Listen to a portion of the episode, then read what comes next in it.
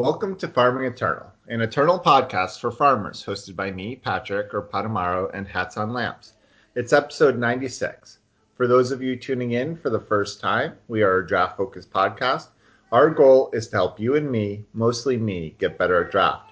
We get into the nitty gritty of the drafting process with a little meta analysis and play tips thrown in um, as well as some background noise, which I don't know if you you can hear of my kids brushing their teeth, getting ready for bed. Um, they're loud and cl- loud and clear in my ears, but uh, and a little distracting. Um, but yeah, so this week the new set dropped. So Re- Revelations has dropped and so we're discussing the new format. It's uh, Thursday, so the format's only been out for a couple days. So this is kind of our first impressions as well as an overview of the new mechanics and some of the themes in the set. And to help Hats and I discuss this, we brought on Who Does That, uh, who you can find in Twitch chat and on Discord and other eternal places. So thank you for coming on, Who Does That. Thanks for having me. Honored to be here. Long time listener, first time caller. yeah, and uh, hello, Hats. I, for- I forgot to say hello to you too. Oh, that's okay. I'm still here. yeah, so we're done. Uh, the three of us, um, me who has not played the new format, and Hats who has but didn't prepare, and who does nope. that, who has combined our powers together and both prepared and have played the format. I think we're going to make a great team. Yeah. Making up for each other's faults. Avengers assemble. I was trying to say flaws and faults at the same time, and you can't. Those letters come in a different order. Whew. All right. So, uh, as always, the first thing we like to do is uh, plug our Patreon over at patreon.com slash farmingeternal where you can um, you can buy food from from my farm as well as support the show. Um, for as little as a dollar a month, you will not get food, but you will support the show, and you get access to our show notes, recording bloopers. You also nudge us towards Patreon goals, which we will eventually come up with, and you also get uh, to hear your name on the show. So thank you to Demo, Steve Irwin, Cotillion, Loki Trickster, Mercurial Blue, Abednego, Meagles, Madness, Darth Herman 2, Twin Hex, Jed the Homrid, Raven Dragon, Esred 0215, Sunblaze, Work Done Sun, and Yistout. Thank you to you all. Yeah. And uh, for those of you who are thinking of canceling the Patreon, I am back to my non checking ways. So you do have, here's your opportunity to once again cancel with zero risk. That is just a crazy thing to include. don't want to don't want to forget to mention that it is a great time to cancel your subscription. That's just absolute lunacy. It's the start of a new set, everyone. It's chaos. It is. It, it's it's wild. There's there. children. We're canceling subscriptions. There's new cards, 200 cards. Hey, draft's not cheap. I understand. I understand. Oh, yeah. It is. You gotta gotta get that fat 5,000 gold somehow. So speaking of uh, your draft week, uh, how was yours? Oh, mine was fine. I have drafted a little bit. I had some scary uh, drafts right at the start uh, that just went zero three. I've had like three zero threes so you would think that that would have like tanked my rating, but nope. I don't know what's going on. Uh, but I've done fine. Uh, otherwise, I'm trying to explore the different possibilities and not just draft the what I the things that I'm pretty sure will work. Uh, you know, I like to be flexible, uh, and I don't like to get bored. Um, and there there seem to be a few good strategies out there, but I haven't quite figured out how to draft all of them. But uh, yeah, it's going it's going fine. Just had an epic long game against Cassandrith, uh, prominent uh, Twitch streamer of Eternal Drafts, uh, and I'm gonna I'm gonna rewatch that at some point just to see what it was like from the other perspective because I think it was one of the most crazy back and forth games I've I've played in Eternal Drafts. So that's that's nice. Having an okay time. even though the mechanics of this set are super irritating. All right, yeah. Well, I think we'll get more into that as the show goes on. And uh, who does that? I heard that you that you've done a few drafts too. To piggyback off of what Hats was saying, I did catch that game in Cassandra's stream, so I will maybe rewatch that as well. I was the one rooting for him to lose because we we had a bet on how many wins he would get. So look extra trolly in there if you just excuse that. from the games from the games I've played so far, um, I've been enjoying them. I wasn't sure how much I would enjoy stealth, but we'll talk more about that later. But um, I've had some success with some kind of aggressive fire, shadow, or um, justice factions. So it's been fun, and uh, just can't wait to get through all of the bot packs and things to get like a really good idea of what the format's going to look like. But it seems at least fun so far, so that's great. Yeah, and to piggyback off of what you said, um, it was kind of interesting. It did seem the general consensus, at least on the main Eternal Discord, was that the at least for drafting bot packs, they seem to have cycled through pretty quickly. People were complaining that after their second or third draft that the numbers of rares and legendaries really shot down. So that is an encouraging sign that you know, they will have flushed through the system a little quicker this time than for uh, the last the previous format. So I'm excited for that. I have not done very many drafts. Uh, I have done none of the of exactly the new format. I did four drafts in the preview event, um, which all went well and let me play with the new cards a little bit. And even in the preview event, uh, besides for Urza Urza Squadron, the two two with War Crime Valor, it felt like a lot of the set 10 cards were stronger than the set 11 cards. And the sense I've been getting for this new format is that that continues to hold true now, even though the whole set is out that you kind of that that the draft packs have a lot of power to them.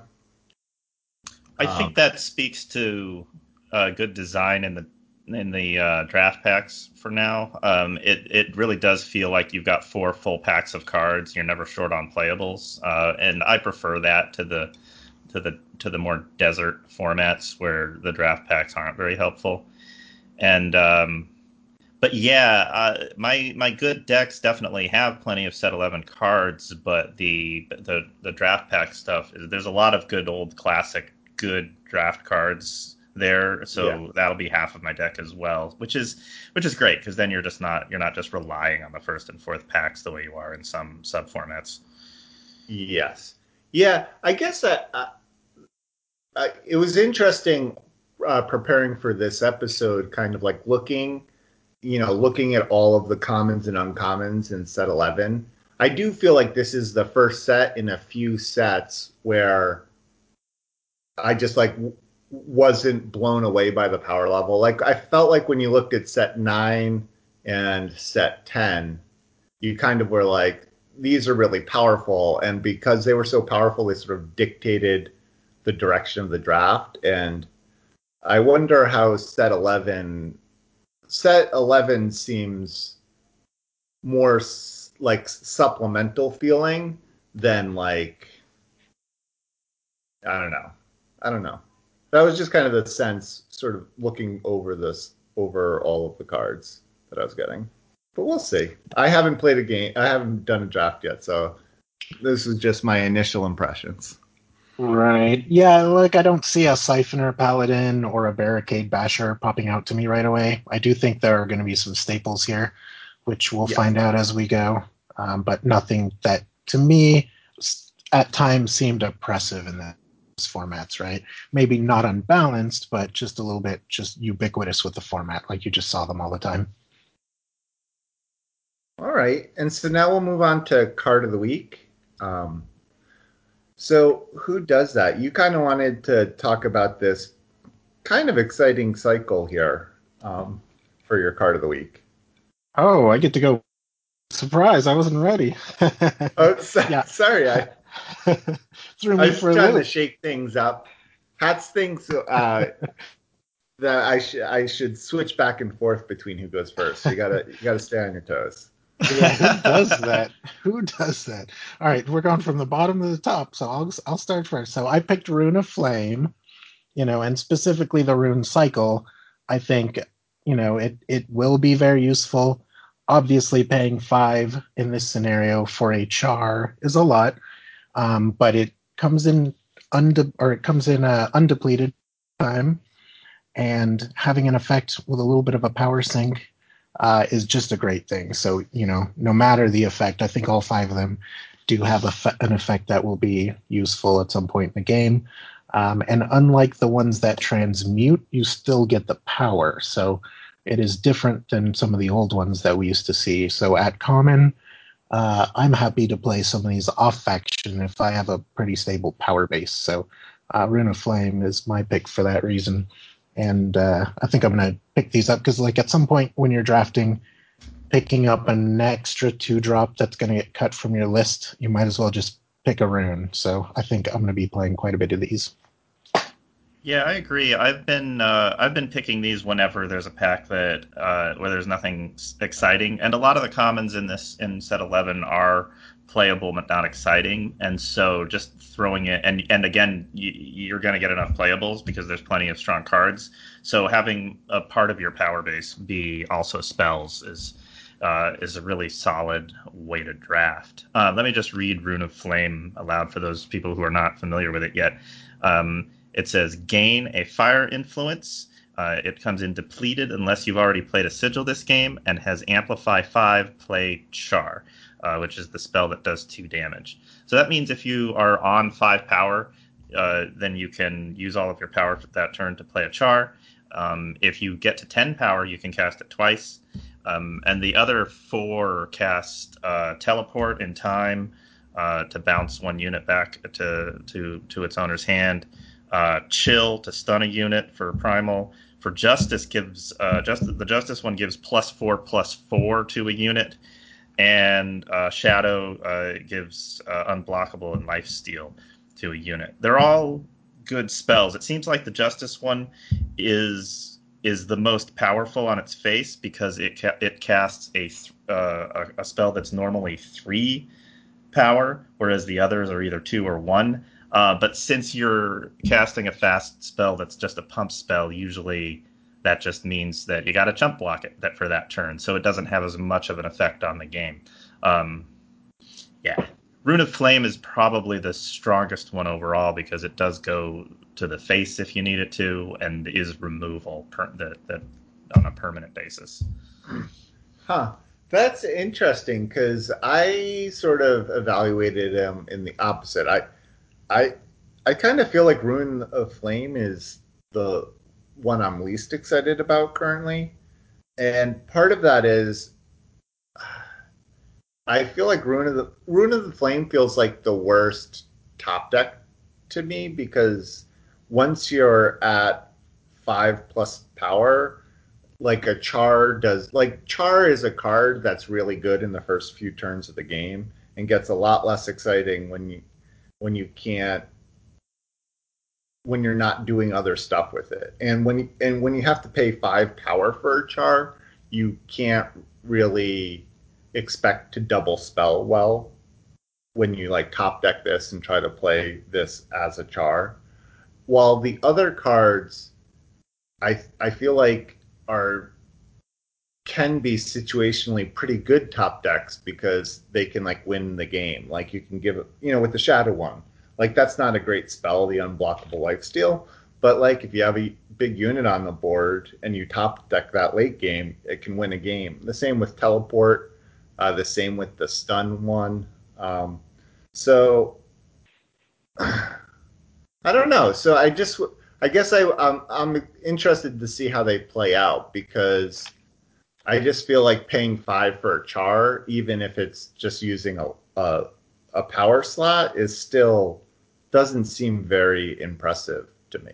It's format dependent. If when you've when you've once you've played the format a little bit, you'll realize that there are a lot of one and two health units that you that you can kill at any time in the game, and it's really valuable. Yeah. That's that's the main thing. Anything that does two damage in this format, even if you're doing it on turn five, is fine. Yeah, I guess I just feel like spending your whole turn five to do that, though. I don't know. It's it just seems still so expensive to me. But the thing is, you don't have to use it. That's the great thing about these things is that you can play the Rune of Flame and then play a five drop and just not worry about playing the Char. Um, it's and that's true for all of them. Um, but having that flexibility, and then if you don't have anything else to do on turn five, you get to kill something with the Char that is otherwise probably going to um, hurt you somehow that's what makes it good. But all of the spells are good. I'm not saying any of them are bad. Like the ghost form uh, to to get through lethal damage or teleport or any of them are, are totally fine. I've just found so far that I like Rune of Flame the best. Okay. Yeah. Yeah. No, I I think they're all playable, but I like I said, I yeah. I had the my instinct was the opposite, where I liked the four others pretty well, and then Ruin Rune of Flame is more of the category like if I uh, it's not like I'm cutting it from my deck, but uh, there are more cards I'm picking above it than the other ones. But i am gonna continue to try it out and see how it plays. So. Okie doke. Yeah, definitely. And you know, I have found splashing Rune of Trickery, the primal one, in like my Rakano deck, um, would win some games of just stunning something right? And paying five to stun something. So just the fact that it has so little downside yeah. is what I love about these. Like they're undone all of the time, and they still give the power, unlike some of those old flexible powers. So that's why I love them for sure. Yeah, the pri- the primal one, that's a card I can get excited about. But yeah, it it is also interesting, like you said, like the splashability of these cards because one uh, to be come in undepleted, all you have to do is ha- play a sigil of any color, and then the amplify is sort of a colorless ability. So it's you're not you don't need to. I mean, I guess you gain it from the card, but it's not like you you need to be a primal deck to play the primal one. So I, this splash ability is also an interesting aspect. There's one right, other. so what is your card of the week? Uh, uh, my card of the week is I I have rarely been this excited about a card because I don't usually get to discover something new about how the game works. Uh, so, uh, but I did with this. Uh, it's Telekinetic Shackles, uh, which is a one-time fast spell that says prevent all damage an enemy of your choice would deal this turn, and it has Amplify three prevent all damage from another enemy. So on four power, you're preventing damage from two sources, and seven, you're preventing three, uh, etc. So um, this is this probably at, at first glance uh, looks a lot like Metal, which was a one-time uh, fast spell that prevented all damage to uh, a unit of your choice. Uh, but it is a thousand times better than that card, and Metal was already playable um, because uh, the way damage is uh, works in Eternal is that it either comes from a unit that's doing damage during combat, or it comes from a player, which means that all damage coming from spells or relics or relic weapons is all coming from a player. That means that telekinetic shackles cancels lightning strike it cancels uh, uh, Blitz Stone. It cancels. Um, let's see. Uh, what uh, Rule the Skies, which is the spell that does two damage to any unit or six damage to a flying unit. Uh, it's extremely versatile for a one power spell. It counters practically anything that your opponent can do and lets you win combat. Uh, and it amplifies for greater effect. So it once I realized that it cancels Lightning Strike, it kind of moved from being like, oh, this is like metal and I'm probably going to play it once in a while, to, oh, great, I get a telekinetic shackles in my deck. I'm going to win now. So has it moved up? Is it a card you want to play multiples of, or is it a that's a good question. Um, I, for now I'm pretty happy to play two of them, and I feel like I would be clogging up my deck if I played three. So mm-hmm. it is in that weird position where I really want one in my deck, but I'm not. But then uh, it, diminishing returns after that. Um, but I may change my mind and think that it's it's even better than that because there's nothing like being a little ahead in the game and having a telekinetic shackles in your hand. You feel like you can't lose. Yeah. All right. Yeah, that's kind of interesting because, like, you said, on on face value, this doesn't seem like a super strong card, but And of course, it doesn't win the game by itself. You need a solid deck to, and this is sort of the spice on it. Um, it's just a, it's just very versatile, and it does have an amplify. So there are still cards that get a little bonus when you amplify. You know, if you play this while you've got a shock troops on the board, then that's good. Also, uh, I wanted to mention that all of the runes activate shock troops too, which is real annoying if it happens against you. yeah. Yeah, and I think telekinetic shackles kind of plays like hardiness in a way where I think I heard a lot of people undervalue that at the beginning of the format, but then when they're blown out in combat in like one or two different combat interactions, that it, it has a bigger impact than they expected.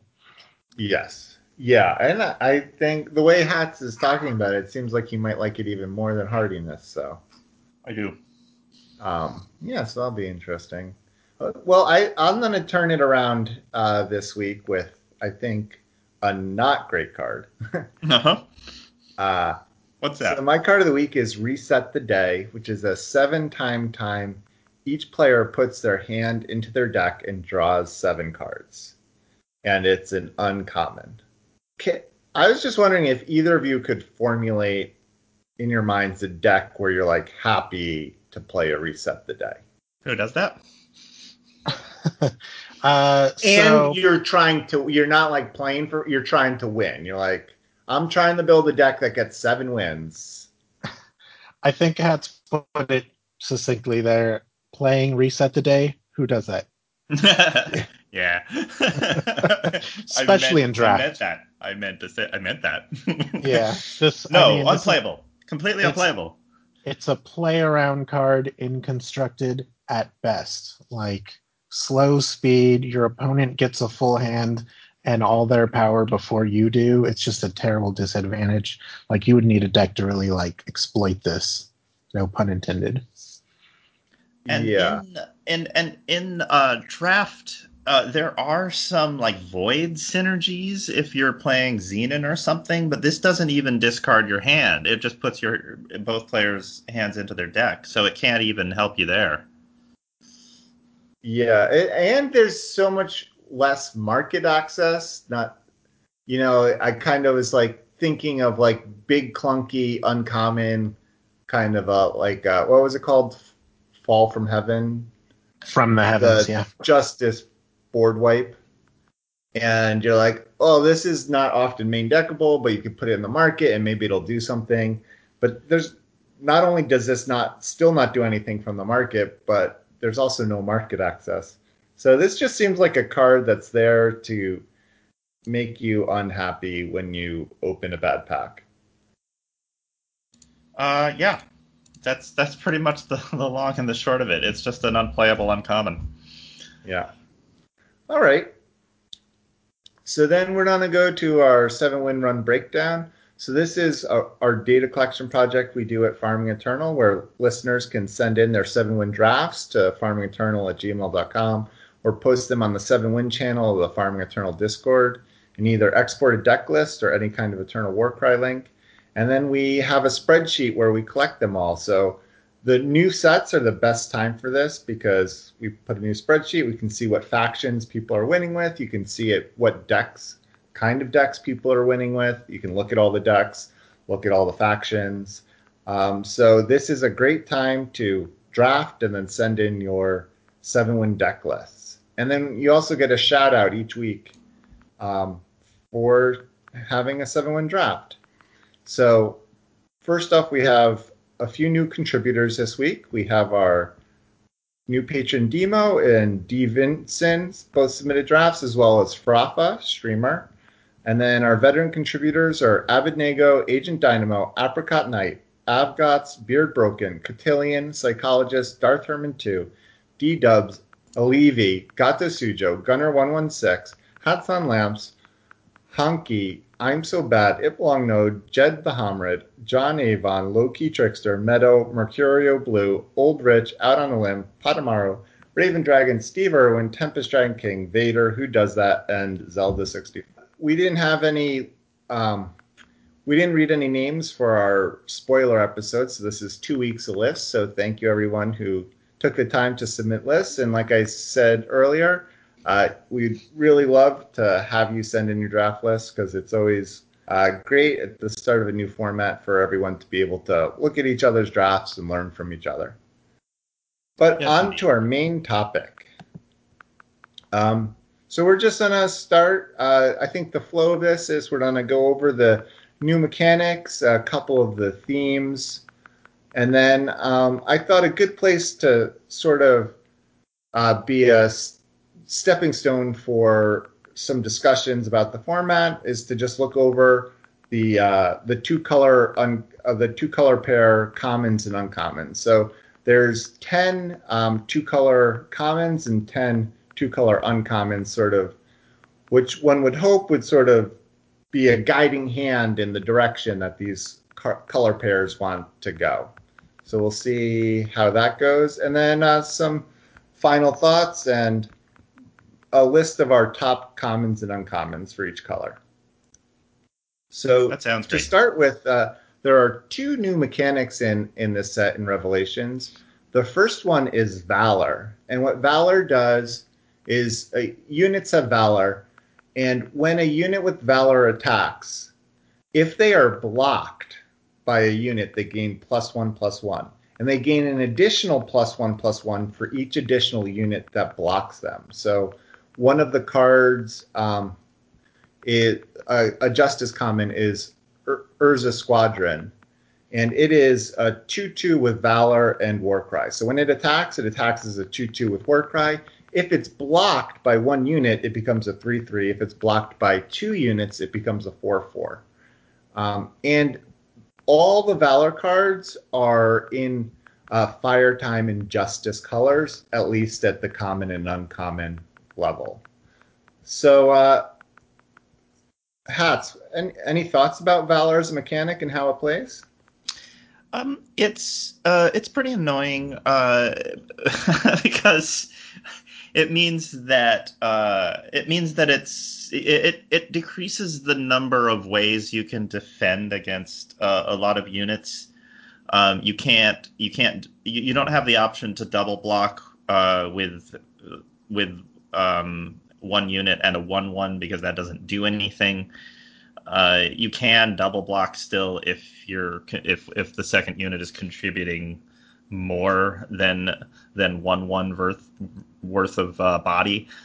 Uh, but it's uh, yeah, it makes it, uh, it makes it a very um, it makes it feel like a very aggressive format uh, since since blocking takes up so many of your resources um, and it also means that blocking is um, that that units are better at defense if they have high strength as opposed to high health. Like in previous formats without Valor, if somebody was attacking with their 2 2, you wanted to have a 2 3 to block it and survive. You can't block a 2 2 with Valor with a 2 3, it gets eaten. You would much rather have a 3 1 in that case. There aren't a lot of 3 1s for 2 there are they do exist. They uh, it's like fire has a common three one, um, but uh, there there's not a lot of them, and there's almost an insulting uh, two three at common injustice that seems to be there just to not be able to block Urza Squadron. Um, it's uh, that that's really uh, it depends a lot how good Valor feels depends on a lot on what other commons there are to deal with the common Valor units.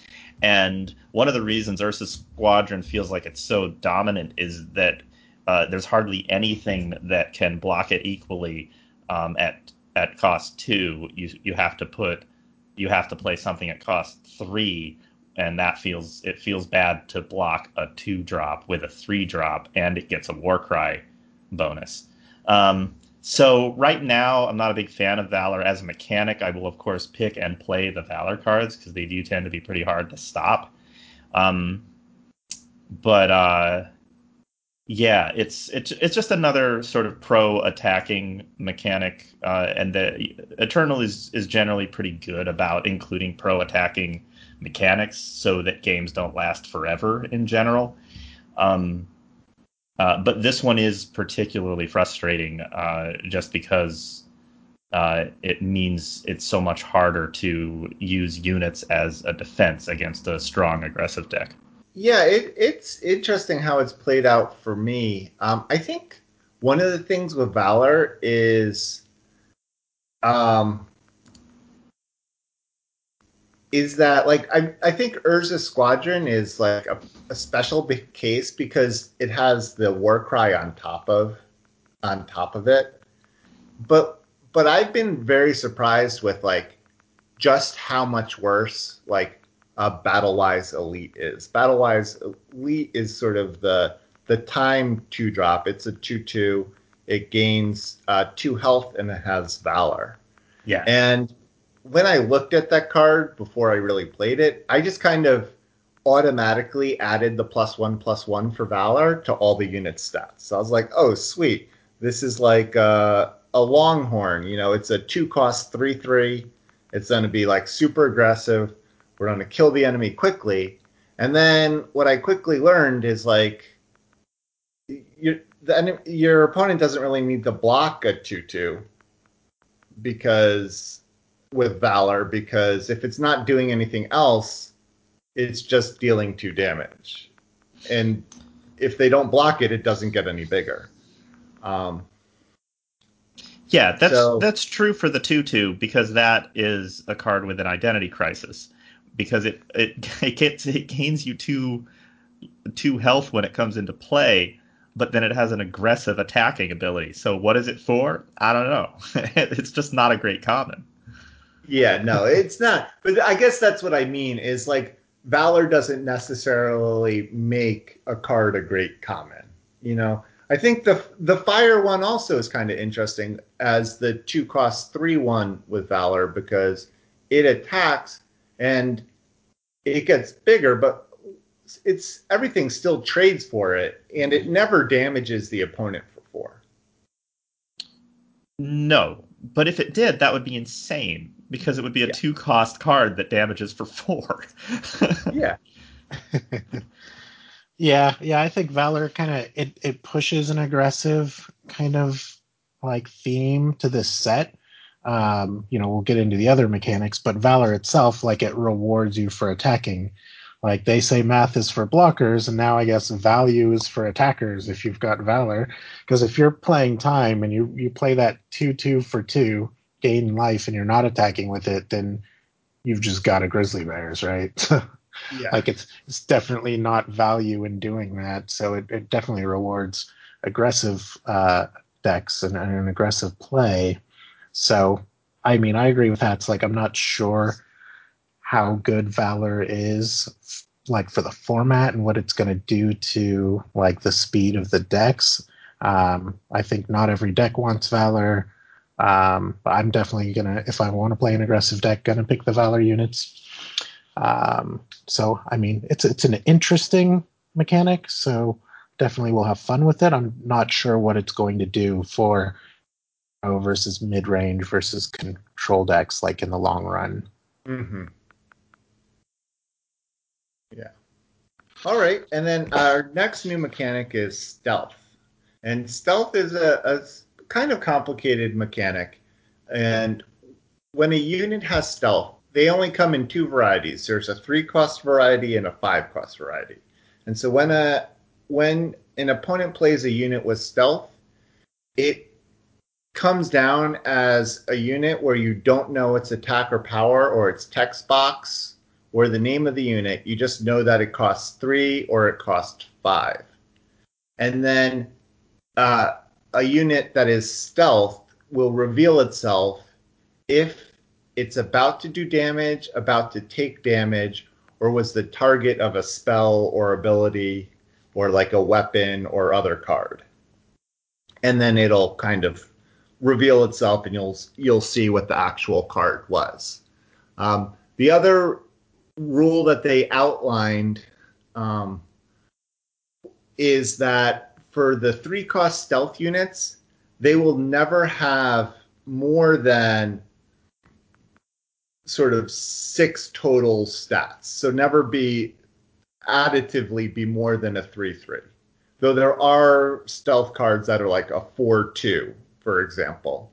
Um, so it doesn't mean that you will never trade if you block a a three cost stealth unit with a three three. It just means that they won't they will never eat a a, a three three unit. Yeah, I think the rule is that um is that uh a, is that a, a three cost stealth unit can't eat a three three and a five cost unit can't eat a five five. Yes. Yes, but it doesn't mean that you will eat them necessarily if you play a four four or six six, respectively. Right. Which is uh, which is makes it uh, uh, so there's a lot of unknowns. So uh, hats, uh, I know I talked we I talked before with who does that.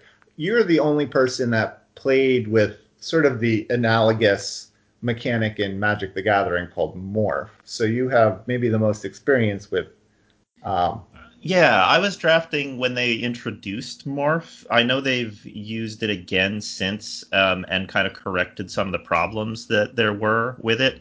Uh, Morph um, uh, operated slightly differently.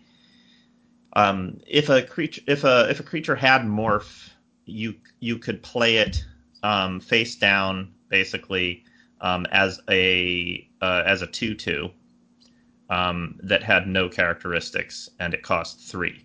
And then if you wanted to turn it into a, its uh, its face up morph uh, um, side, then you had to pay a cost and flip it. I don't think that this was at the point when you were physically flipping cards over. Double sided cards came later, um, but it felt like that. That was basically the idea: is you were playing them uh, essentially blank and then turning them over. So Eternal is different in the sense that the stealth unit has all of its characteristics. Your opponent just can't see them. Whereas Morph, uh, the unit was specifically a 2 2 until you were able to flip it over. And most morph units required spending some mana on them to flip them, uh, except that there were a couple that you could flip for free by like discarding a card or some other thing, uh, and those were real mean. Yes. Um, so, uh, what's your uh, who does that? What's your impression of stealth so far in the format?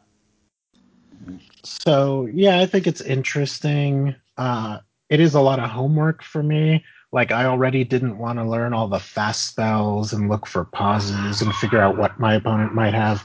So stealth to me adds a lot of work to just now I need to know what stealth what stealth units they could have and like what effects they could have when they flip it over. So that part's a little annoying to me. Um, it does add a lot of excitement and a lot of variability to the draft, so maybe it'll just be interesting enough to be fun. Um, also, I think it's just going to gum up our three drop and five drop slots in our deck. So it it kind of makes me want to draft more two and four uh, drop units or spells um, so that my curve isn't just completely out of whack. So uh, it affects the game in a couple of really interesting ways. Um, you know, I'm interested to play with it. I just don't know how much work I want to do, like playing the detective in these games. So that's that's. Yeah, yeah, it's interesting that you mentioned the filling up your three and five drop spot I do feel like this is kind of the the the main me- the big mechanic of the set. It's in every single color. Um, there are 16 commons that have stealth. There are 15 uncommons. There are three factionless stealth cards. Um, the one interesting thing is there's a bunch of stealth payoffs and those are mostly in Time Primal Shadow, which also do have the most um, primal or the most stealth cards. Um, there are two one drops at common that sort of quote unquote pay you off for stealth. There's Cloaked Guide, which is a one time 1 1 with flying. Your units with stealth cost one less. and then Rooted Observer, which is a one cost primal 1 1 that says ultimate when you play a unit with stealth. Rooted Observer gets plus 2 plus 2. Um, of these, Rooted Observer is kind of interesting to me because that seems like it will be a pretty easy thing to trigger um, as compared to Clo- Cloak Guide. I don't know how much the cost one less really matters in, in the grand scheme of things. Um, and then the other thing, like we mentioned with the the rules of stealth, not being able to eat a three three if you're a three cost uh, stealth unit and a five five. Um, there's only two three cost common stealth units that can kill an X four, so most of them have three attack or less, and there's only one uncommon that can. So in general, blocking um, a three cost stealth unit with an X four will it will mostly leave your unit intact in the end of that fight, except for three cards in common and uncommon. And then actually there aren't that many five cost stealth units, and only two of them really can kill an X5 or bigger at all. A lot of the five cost stealth units are like four fours and stuff, so like a five five will cleanly kill most of them. Uh, there's glowing sludge, which uh, re- which is uh, the five cost time uh, stealth unit. That's a one one, but then it gains plus four plus four for each turn that it stealths. So that can grow incredibly large. But if your opponent can unstealth it the first turn, then it's just going to be a one one. And then there's Toxic Cloud, which is the five cost shadow stealth card. Um, that is a I think it's a 2 2, but it has deadly, so it can kill anything.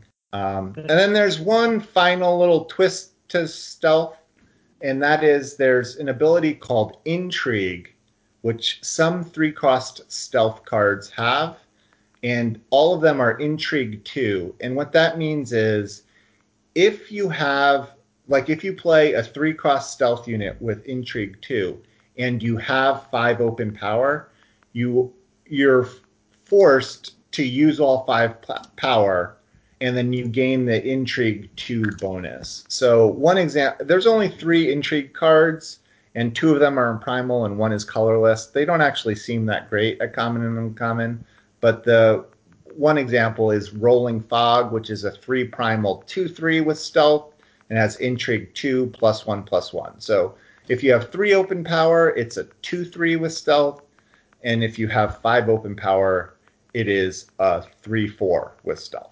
I should just say that there is a rare and a, a legendary that also have intrigue, so you won't see them very often, but they do exist.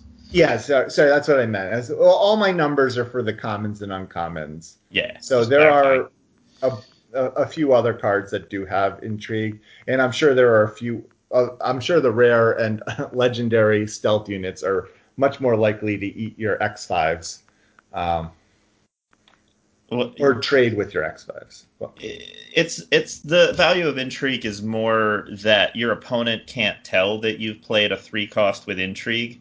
They think that you caught they that you played a five cost um, stealth card, so you can just sort of surprise them a little sometimes. Yes. The weird part with that though is like, how are you surprised? You're like, it's like a pleasant, like with rolling fog, it's a pleasant surprise. It's that you're- they're you're they're right. using they're going to use resources as though you played uh, like a, a five cost stealth card, and they maybe they'll use those resources on a three four rolling fog instead. Uh, that's the value of stealth in general. Is that the your opponent may use their resources inefficiently or incorrectly because they you know guessed what you played wrong. Yeah. Yeah, I think that maybe the reason I don't understand this concept is because I, I'm kind of like, who does this? I'm gonna like call my opponent every single time, and then I'm gonna be like, oh no, I don't know what their five their five cost stealth unit is. I hope it doesn't blow me out. I hope it's not the the one with quick draw or whatever. And then I'm like, oh, it was a rolling fog. That's great.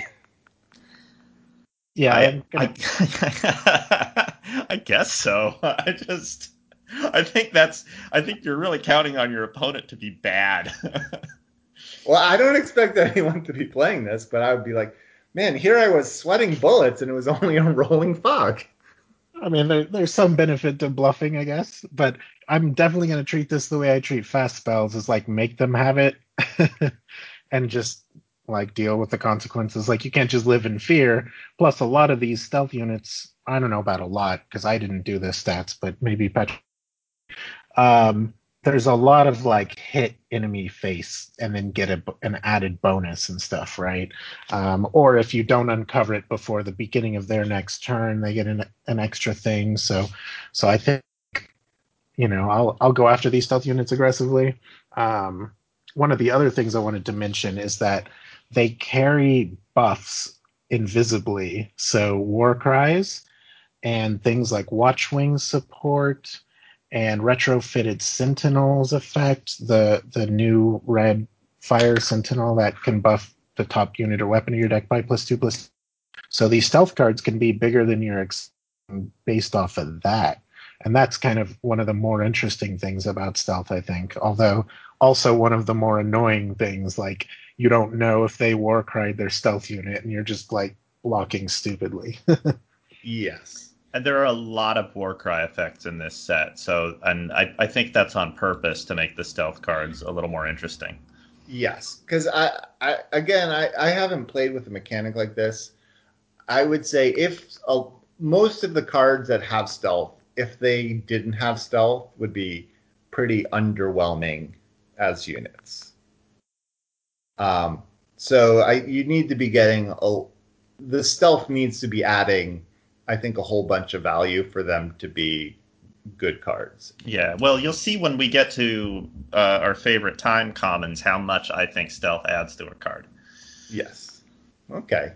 Um, and I and I, I like you said the the the buffs and stuff I think is a really interesting angle uh, with stealth, and I think a way to really make the most out of out of the mechanic. Um, uh, one final sort of theme that we wanted to talk about that's sort of in, in your face obvious. This is what these colors are kind of doing.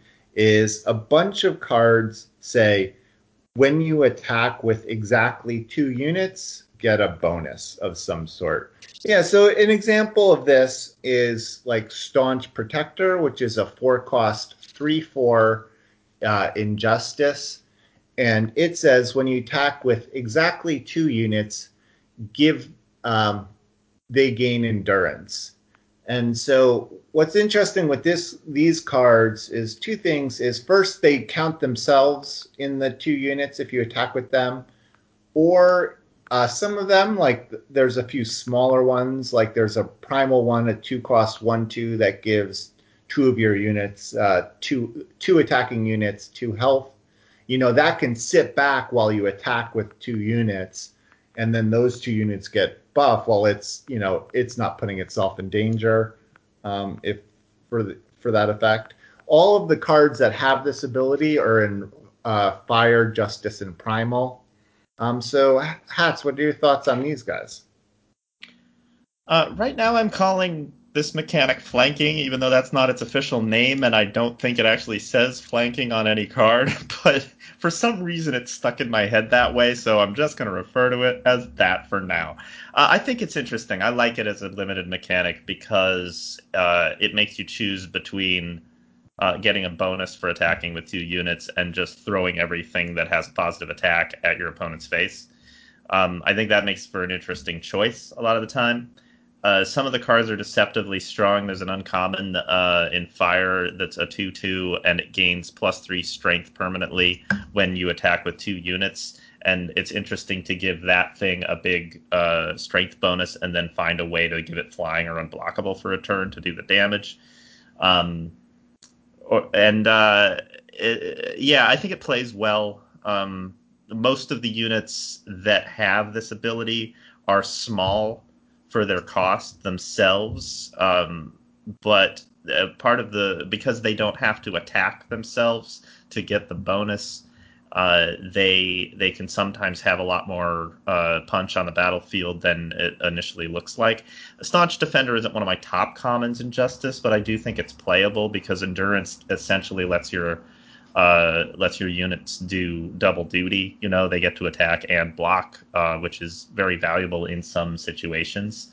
Um, so it's played pretty well for me. It played well for me in the preview event, but it's not one of your main cards that's going to do a whole bunch of damage. It's a support card. Um, and I, I, I, still don't think that the the primal one, the one two that gives plus two health to two units, is is is playable. But I might be proven wrong. It just looks terrible to me. But... Yeah, no, it looks terrible to me too. That's uh, yeah, it's it, in the show notes here. You say uh, makes tokens good and makes small evasive units good, and uh, this is another example. I, I feel like where I've had the exact opposite impression um, with the well, mechanic. Uh, my contribution to those show notes was before I played with it, so I just want to ch- jump in and say that. okay, yeah, no, that, that is that is fair. Because um, my only experience really is with um, a Combrei deck I had and I had a couple cards that you know had the two the two unit thing on it, and I I had a pretty low to the ground Combrei deck, and I just was like, I never only want to attack with two units, so it kind of feels like the decks I would want it in or will be more mid-rangey or have like a couple good flyers that can really make use to it. But if you're playing like a bunch of small flyers, even you you know most of the time you're gonna be wanting wanting to attack with everything. At least that's how I play, maybe. So, it always felt like a bad choice because I was n- never really taking advantage of the cards. Uh, yeah, I think you'd need. I think you need units in your deck that are are going to. I, I mean, I do think that you need the sort of deck where um, where you are going to be doing a lot of trading, and then you're only going to have two or three units left, and there, and that's that's where you get your bonus. I guess it's a little hard to tell where it's optimal. Um, right now, I haven't really played with the mechanic enough uh, to know. And I haven't played much with Skycrag, which is where a lot of the where a lot of um, the the flanking bonuses are focused. Uh, but I have had a chance to play uh, with Tandem Training, which is a four fire primal relic that says when you attack with exactly two units, both of them get plus one plus one, and they they get that permanently. Uh, and that's pretty strong.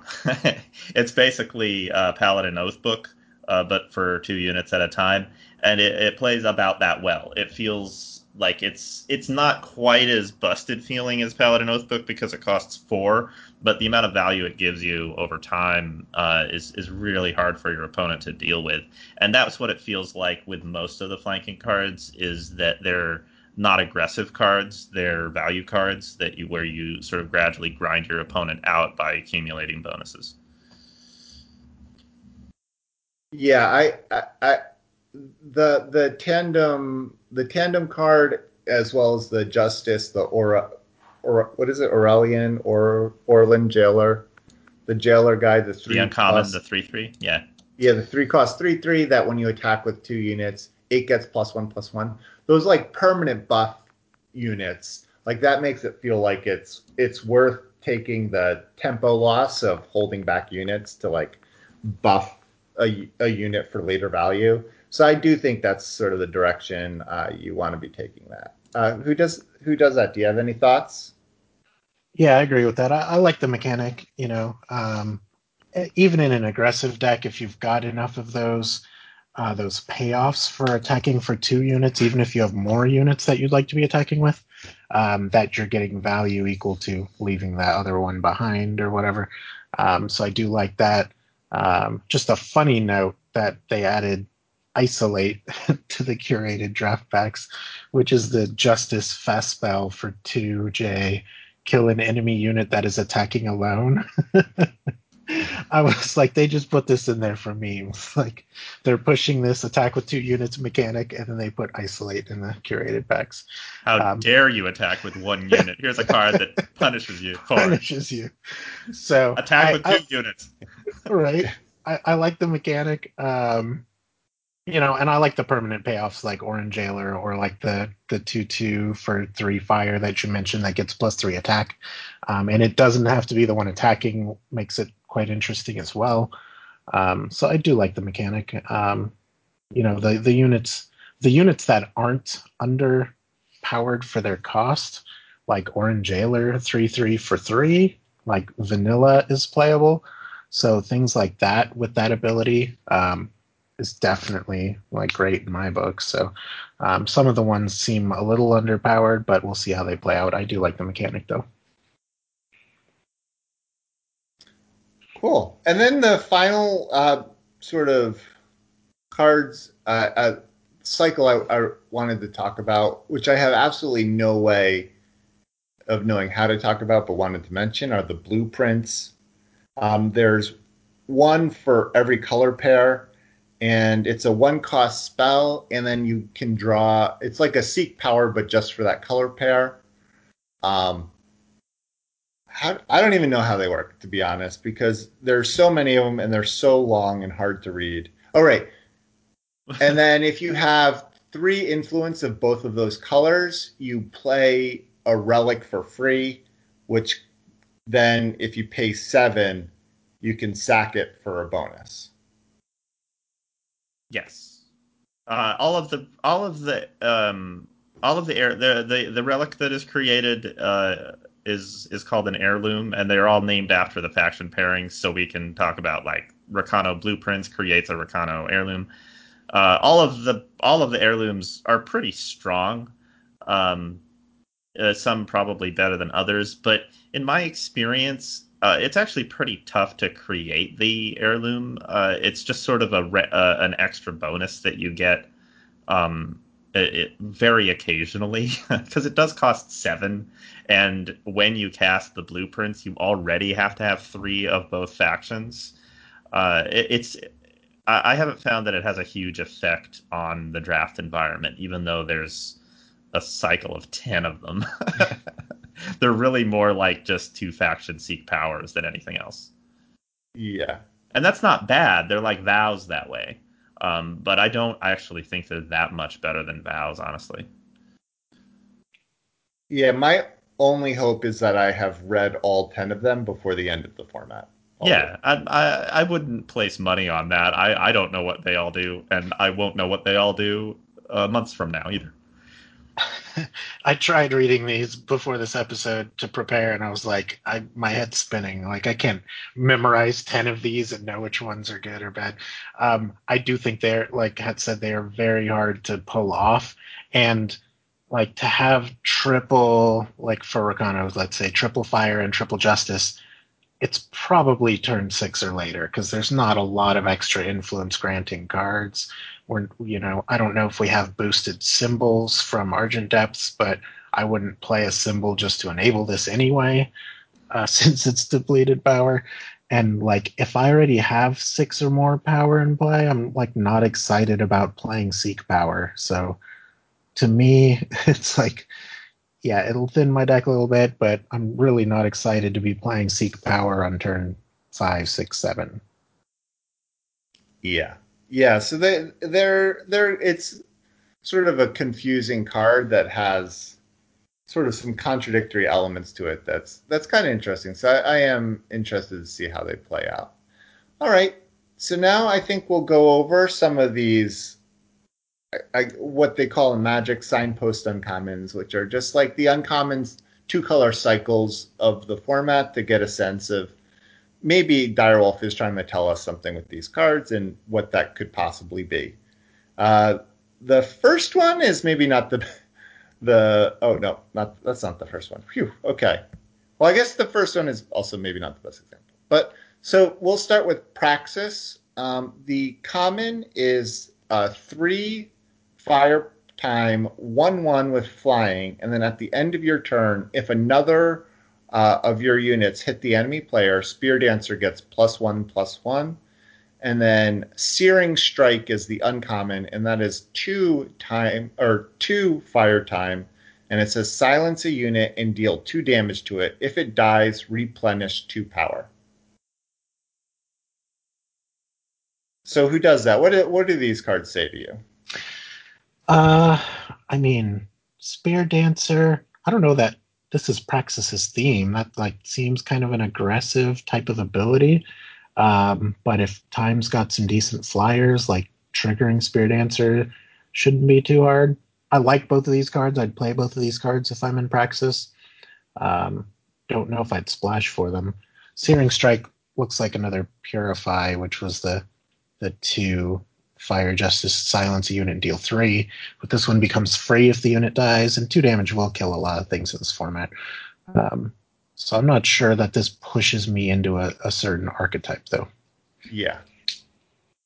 Yeah, I agree with that. The one thing I wanted to mention that it took me a long time to realize, but um, at, as long as uh, set 10 cards are still in the draft packs heavily, uh, the fact that this silences a unit first means that it deals with regen. So it will silence the regen off and then deal two damage. So, like, for example, this would kill a vine grafter cleanly. That is a great point. That is a definitely a benefit. um, all right, shall we move on, or do you have anything to say, Hans? No, not really. Uh, I, I, don't really know what Praxis is about in this format, and I think these two cards kind of highlight that. Uh, Spear Dancer suggests to me because it's not even really that aggressive of a card. It's a like at the end of your turn, it might be a two-two flyer for three, which is okay. Um, it suggests to me that it's a go wide kind of a thing, um, but I wouldn't say that the other commons in Fire and Time support that uh, all that well. There's not a lot of ways to go wide because uh, at least you can just sort of throw all your tokens at your opponent a couple of times, and Spear Dancer will get some bonuses. It's a slow way of winning the game because it's a, an evasive threat that grows gradually, and I haven't been able to really take advantage of it that well. Searing Strike is obviously good, but it's just a good removal at uncommon, so it's not really anything to get excited about. So uh, I will have to do some more experimenting before I figure out how Praxis works. It's one of those faction pairings that I haven't really, I don't really understand that well yet. All right, then next is Rakano, and that is uh, the common is Queen's Elite, which is a three fire justice, 2 2. When you attack with exactly two units, the top unit or weapon of your deck gets plus two plus two, um, or Warcry 2. Um, and then its uncommon is a seven fire justice, 7 5. When you play a relic, play a sentinel with attack and health equal to that relic's cost. So Queen's Elite is a good card. Um, this is one of the big bonuses that you can get with flanking. Is that uh, I hope it turns out that we all say flanking in the end. Anyway, uh, this is one of the good uh, like because getting a plus two plus two war cry uh, really does like grind your opponent out pretty well, even though this is a two two for three. Um, even yeah, well, if you have I think to, Watchwing support sort of showed us that. Yeah, exactly. And this is Watchwing support on a body, uh, and you can get the you can get the bonus repeatedly um, with this without playing any any additional cards after Queen's Elite, as long as you can continue uh, attacking. You can almost do uh, like bad attacks with Queen's Elite on the board, and in the long run win, as long as you you know the problem with Warcry is that you might not draw the the thing that gets the benefit for a little while, or your opponent might have plans uh, if they've got a fluctuate reality uh, or a topple in their hand to just kill whatever is getting the bonus. Uh, that's always the risk with Warcry, but it doesn't mean that it's not a strong ability.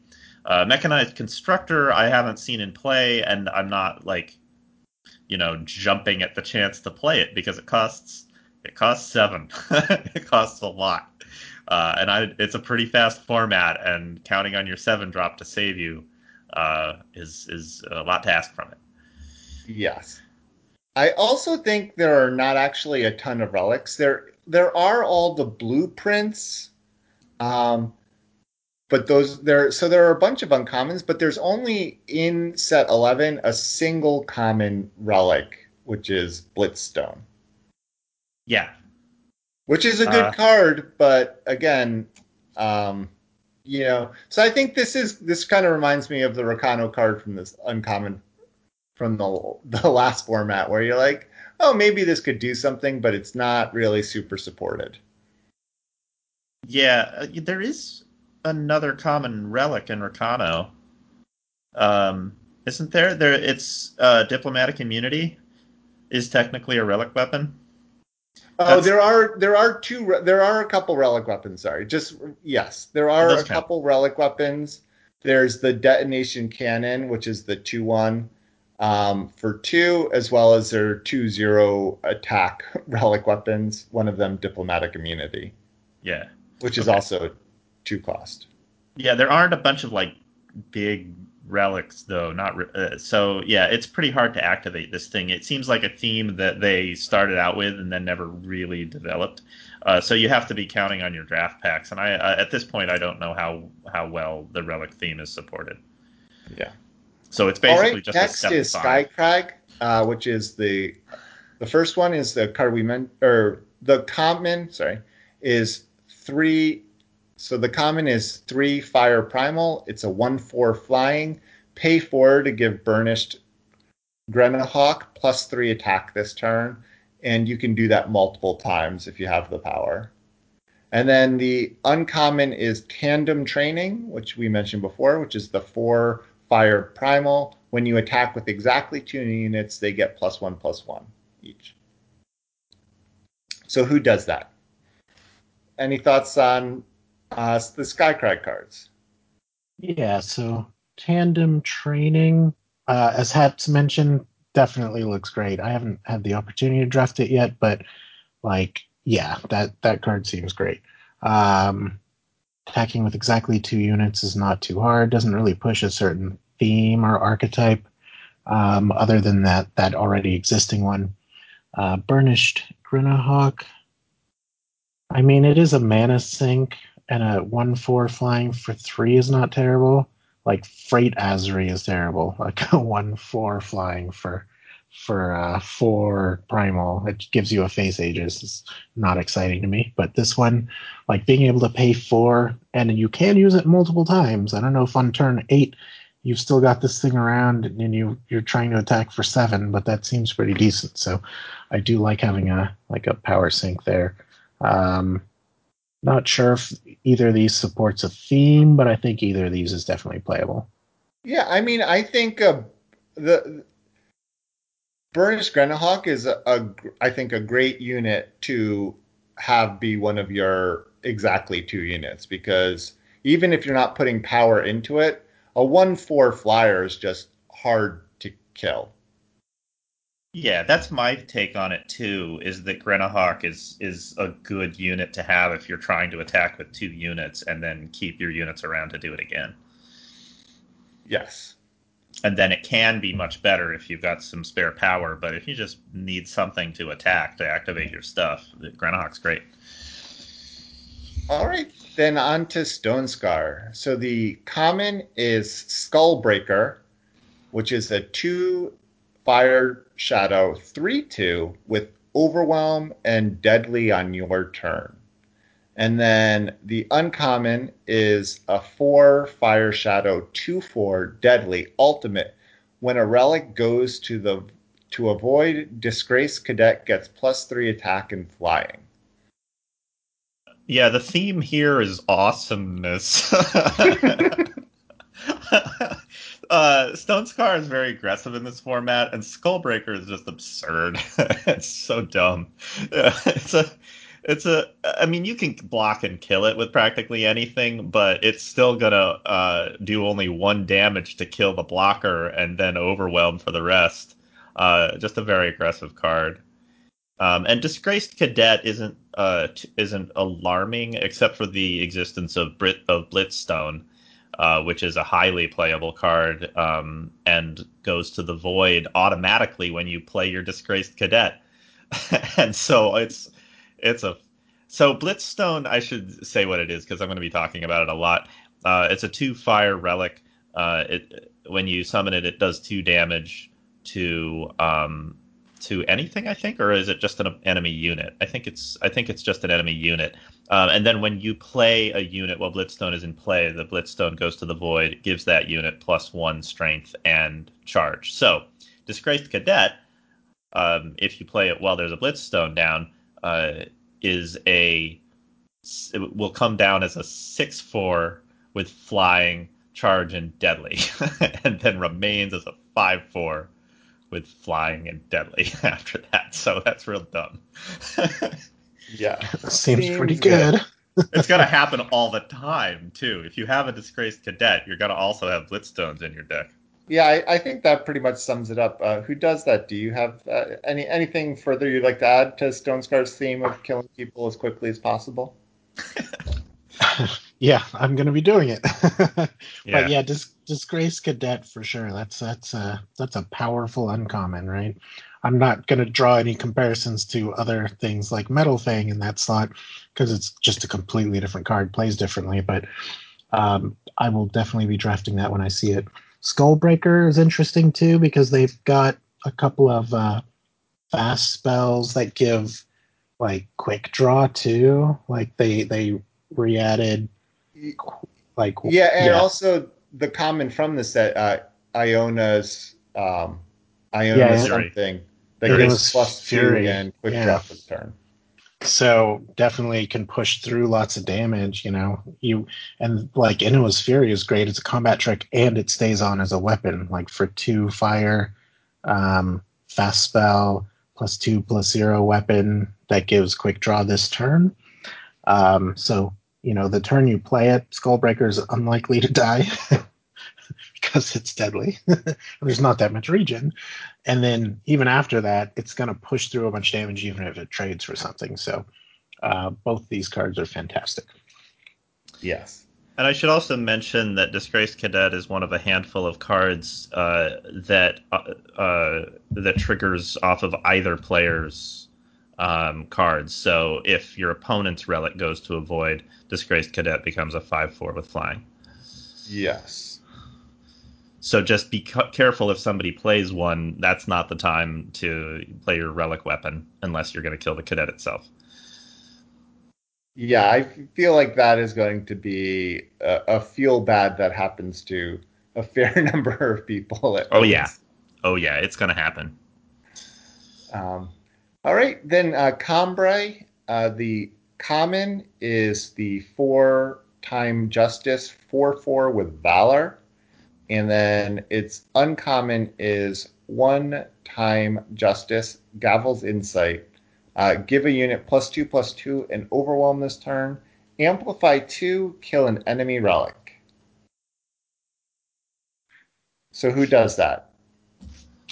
Uh, yeah, I'm dig- digging both of these cards. I mean, I'll take a 4 4 vanilla for 4 typically. It is two factions, so that's why you're getting the, the extra valor on it. Um, definitely playable, and it fits in that that power slot between 3 and 5 that's getting gummed up by these stealth units, I'm presuming. It's happened to me already. And then Insight, uh, I mean, plus 2 plus 2 overwhelm, fast spell combat trick. I'll take it. I mean, even without the overwhelm, I'll take a one one power fast spell combat trick. But killing an enemy relic definitely could come into play in this format, considering there's you know maybe less relics in set 11, but um, probably plenty of relics in the curated packs. Um, also, one of the the cursed relics that I'm dreading seeing on the other side of the table is manacles. It's the the three justice, one that stuns two enemy units, and it's a cursed relic. Um, and just being able to kill things like that with this amplify ability could be huge. Mm-hmm. A lot of the a lot of the really mean relics in this format are rare, but uh, rares are you'll see rares in draft. So having a card in your deck that's already playable and just randomly kills them is is pretty good. Uh, yeah, I I agree. It's funny. I do think it's one of those abilities where I'm like, ah, when is that ever going to happen, really? But it's just totally upside because the card itself is totally playable. In that big game, in that big epic game against Cassandrith, uh, the the best card for me that really won me the game is um, is a rare that uh, it's it's like the runes. Uh, there's a rare cycle uh, that's that's similar to the runes, but it makes a permanent relic that you can continue to activate for value. And the one that I had is the four cost one where you can spend four once per turn to make a two one soldier. That card totally won me the game. And if my if Cassandra had had a Gavel's Insight to get rid of it the turn after I played it, absolutely would have done it. yeah. Yeah, and then as you mentioned earlier with the common, you know, this being a 4 4 is pretty big in this because it kills most of the three the three cost stealth units. And then also with Valor, one of the things we didn't really mention is Valor is an ability that sort of scales up with how big the unit is because like a 4 4 or the time 6 6, you know, is that usually takes a double block to kill it because they're so big. And so the bigger the unit, the more it incentivizes double and triple blocks, and the more your opponent gets punished for being forced to do that. Yeah. I, I think these are these really go well together and suggest what Combrei is trying to do, which is play big units uh, efficiently and and then um, use cards like Gavel's Insight. If you give something overwhelm and a little bonus, that's at its best when you're you're getting blocked by a couple of units. You can you can get card advantage that way and trample damage over. Um, mm-hmm. So, and, and Combrei does seem to be a pretty good strategy in this draft format, and playing a bunch of big units and just overwhelming your opponent uh, seems to work pretty well, even with all of the deadly units in the format. So, um, it's uh, so so Combrei's got a, a pretty clear faction identity. All right, and then next is Elysian. Uh, the common is launching Azri, which is a three time primal 3 1 with stealth. Ultimate, when you play another unit with stealth, reveal launching Azri to give the Azri flying. Which I think means it gives itself flying, right? Um, I think so. It is oddly worded though. yeah, no, it gets it gets flying itself. Yeah. I, yeah. I got it. I, I, got to play with it in my uh, I in in my current deck. I have a couple of them. So okay. And then there's also Ring of Glamour, which is the two time primal uh, relic. And it says when you play a unit with stealth, draw a card. After the third uh, use, sacrifice Ring of Glamour to gain three life. Yeah. So this is a little bit weird because it seems like these both have the, the same theme, which is play a bunch of stealth units but one is a very aggressive card and one is a card that draws cards slowly. So, like, yeah, you do. If you're in uh, Elysian, you probably do want to play as many stealth units as you can get your hands on, and they do tend to be reasonably strong. Um, but launching Azri is a very aggressive card. It's essentially a 3 1 flyer for three if you can back it up with another stealth unit on the next turn. And Ring of Glamour really rewards you for like hanging around for a while because it draws three cards and gains you life. Uh, I haven't had a chance to play with Ring of Glamour yet. It seems very strong, um, but it takes a while to get your your value off of it. Yeah, yeah, it'll be in, interesting. Uh, launching Azri, I'm still a little unsure about. You know, depending on how many ping effects. The the three cost three one. It's always a, a card that it can win games, but boy, do they die, die a lot too. Mm-hmm. So. Yeah, definitely. And they're you know you're right. They are both stealth, so you think that's a theme they're supporting, but I mean, I guess they're they just make your deck mid range if you're trying to run like both of these in the same deck. Um, I do like Ring of Glamour, just like kind of supporting the stealth theme and getting you extra value for your stealth units, as some of them are overcosted for their stats. So, uh, I mean, I like both of these cards, but yes, also the ping effect thing because uh, a three one is is pretty fragile.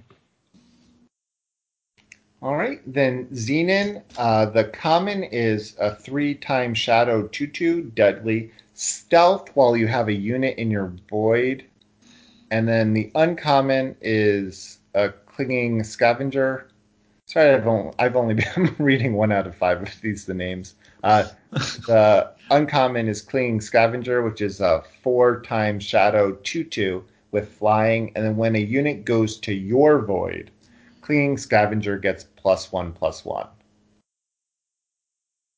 So who does that? Uh, yeah, I mean, I guess we got a void theme if we're just reading the words on the cards.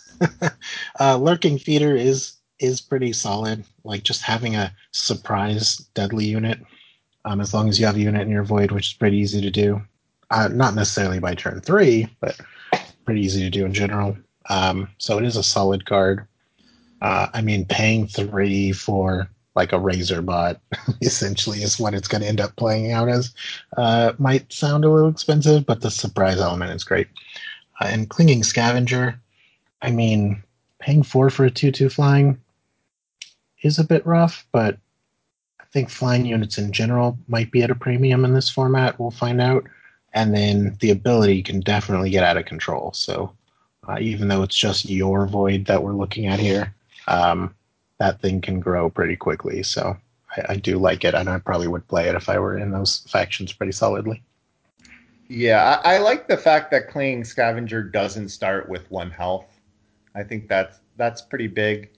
Um, and yeah, I mean, this kind of I, I don't know how the rest of the cards really fit with this, but you know, lurking feeder being able to give Clinging Scavenger time to to get big and win in the air. You know, you can kind of see like a, a bog down the ground and then attack in the air with big, big ever growing units. Kind of, uh, you can see a story there.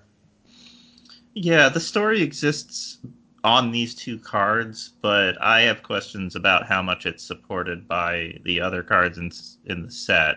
Because mm-hmm. in Revelations, like time doesn't really have any good way of putting anything in the void. Because um, these both are these both uh, like clinging scavenger activates if if you put cards in your void from your deck, say. Um, and Shadow does have a solid common that that you can uh, that you can aim at yourself. Um, it's the uh, let's see. Let me just uh, let me just read it because I'm going to be talking about it later too. It, it's the um, dum dum dum dum. Uh, do, do, do, do, Shadow Path Intimidator. Uh, Shadow Path Intimidator is a two Shadow two two. Uh, its summon ability is either a enemy unit of your choice can't block this turn, or a player of your choice discards the top two cards of their deck. So if you aim that at yourself, um, it's just any any. It's like any of the self mill cards where you can you can get bonuses. Um, uh, by just putting things directly in your void and not having to have them die in combat. Uh, so that helps with Clinging Scavenger, uh, although it seems to be like the only common in set 11, so you kind of have to make the draft packs fill in for you if you're going to be going for a self mill theme. And then next is Hooru. The common is Stormholt Concoction, which is the three Justice Primal spell give one of your units plus three plus three in flying this turn. So again, a note: it is not a fast spell; it's just a spell. And then amplify one when the unit hits the enemy player this turn. Draw a card. And I'm assuming how this works is if you amplify three times and then you hit with your now flying plus three plus three unit, you will draw three cards. That is how it works. I've played with the card. Yeah. And then the uncommon is um, Rail Driver Trainee, and it is a 3 Justice Primal 3 2 with Reckless. When you attack with exactly one other unit, Rail Driver Trainee is invulnerable to damage this turn. So this is fitting that attack with two um, units theme, except in this case, the Rail Driver Trainee has to be one of the two units. Yeah, I haven't played with Rail Driver Trainee, and I haven't played against it having it be invulnerable to damage seems fine, but uh, also anything with reckless on it is obviously uh, a liability in some ways. Uh, it reduces your choices, and if your opponent can block with anything, a one four or whatever, it's essentially it's essentially neutralized this thing forever. Um, so I don't know how good that is as an uncommon. It doesn't seem like something that makes me want to go into Hooru. Stormholt concoction, on the other hand, is nuts.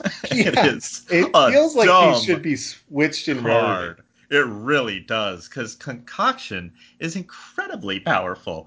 It's not that hard to create a situation where your opponent doesn't have any blocking flying units on any given turn, um, because they don't know that they need to leave something back to block your uh, because none of your units have flying.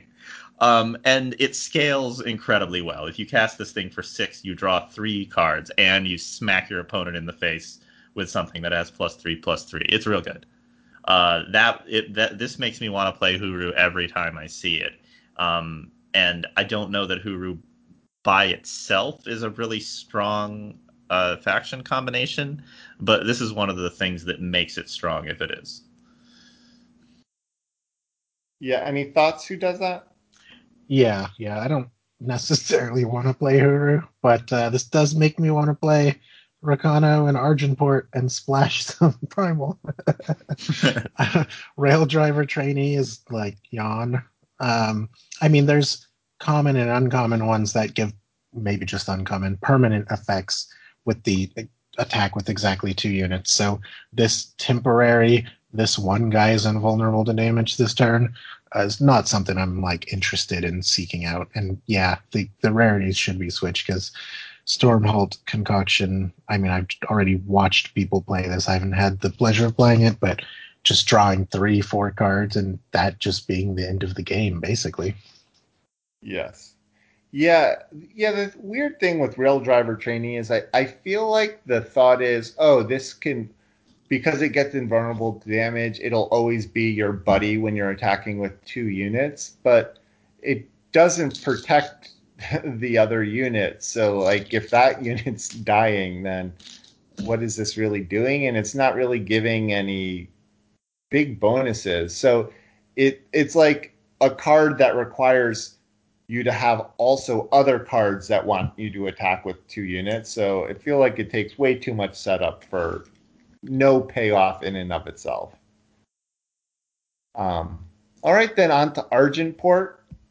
Um, Argenport's common is a four cost Justice Shadow 3 2 um, called D'Angelo Rocketeers. And when D'Angelo Rocketeer, Rocketeers goes to your void, you may pay two to play a 4 3 back alley bouncer.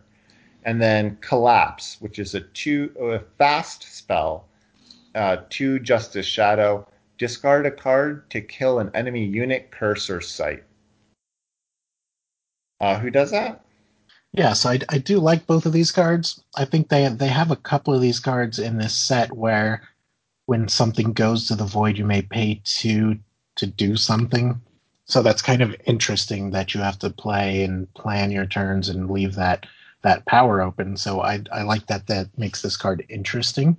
Uh, three two for four, obviously understated, but paying an extra two to get a four three when this dies is fantastic. So um, I definitely think I would play it. It's just be interesting uh, as to how you play it and plan on saving your power and all that. Uh, collapse is extremely powerful. Um, I guess I mean I don't play constructed, but this would probably even see constructed play, just like two uh, primal or sorry, two Justice Shadow fast spell to, to kill an enemy unit, curse, or site with no restrictions is fantastic. And I'll be discarding lots of power to this when I have just excess power. So the discarding a card part is not a huge drawback considering how powerful the ability is. So uh, I look forward to playing that one. Yeah, and then also um, I, we probably should have mentioned this in, our theme section, there are a few. Sorry. There are a whole bunch of cards that actively, um, you, I guess, actively want to get discarded. Is the wrong word. That give you an extra bonus when they go to the void. And unlike in Tomb, these cards trigger if they are discarded um, from either your library or your hand. Uh, so one example of this is uh, like uh, it the sorry the a justice common called Inquisitive Alch- Alchemist, which is a five justice four four with stealth, and then if you have one justice influence, when Inquisitive Alchemist goes to your void, the top unit or weapon of your deck gets plus two plus two. So as long as you have a justice influence, if you discard this, yeah, you get essentially Warcry two for free. So there are a bunch of cards that give you value if you discard them, sort of fitting with the Argenport theme. Like there's an uncommon uh, one cost uh, two one shadow unit that uh, when it goes to your void, if you have a single shadow, gives a unit in your hand plus two attack. So there's a, a, a so th- this is like a, a, a mini theme, especially in the Argenport colors, which these two cards um, fit as well. Yeah, Yes, I and- think this and- is. oh, sorry. I was going to say that two one is actually common. The Glyn Pathcutter two one Oh. shadow. So, and and like like you said, it's not an entomb effect, but it does happen when they go to your void from play. So it's so great that you can get that benefit either way it goes to your void. Yeah, I think this is one of the like stronger, better supported um, uh, faction uh, uh, identities uh, here. The Argenport one, uh, Racketeer stands out among the cards that want to be want to go to the void as one that doesn't require any influence. So if Racketeers it gets milled from your deck, for example, as long as you've got the two power open, you can get a free four three. Uh, whereas uh, if Path Cutter or Alchemist uh, randomly goes to your void because someone makes you uh, mill from your deck, for example, and you haven't got the right influence in play, then you don't get the bonus. Uh, and that's some. It's a small but important thing to remember if you have those cards in your deck. Even on your turn one, uh, it matters what influence you play, just in case your opponent makes you mill. because that's happened to me before, where I had Alchemist in my deck, uh, and I started and I played my first power as a shadow, and then my opponent played the two-two that and made me discard two. I discarded Alchemist, didn't get the bonus, and I will never make that mistake again.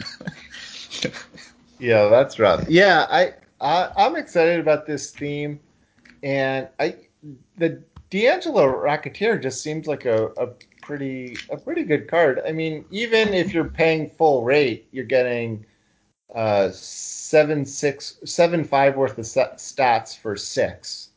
Um, so yeah, the, the the main thing with cards like Racketeers and the other ones that you have to pay the power for is that that is not nothing. Keeping up that power, it is uh, is a real like thing that you have to plan for, um, because your opponent doesn't always cooperate and uh, and and trade with the card when you have the power available, and it does wreck your curve uh, a lot of the time.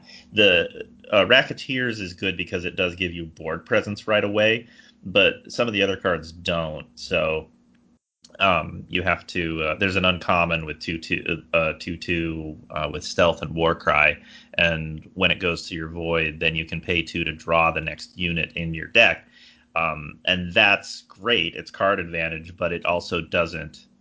Uh, give you an immediate board presence, and you're spending two power, so it's often a tempo loss.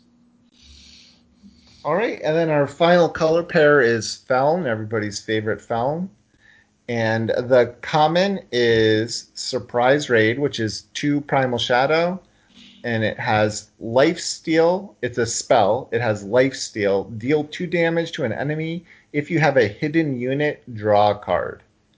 And then the uncommon is Foraging Trito, uh, which is a Grenadin Sloth, and it is three Primal Shadow, three one with Stealth. Entomb, play one one Razor, oh, one one one Razor Bot with Deadly. When Foraging Trito hits the enemy player, increase its Entomb by one.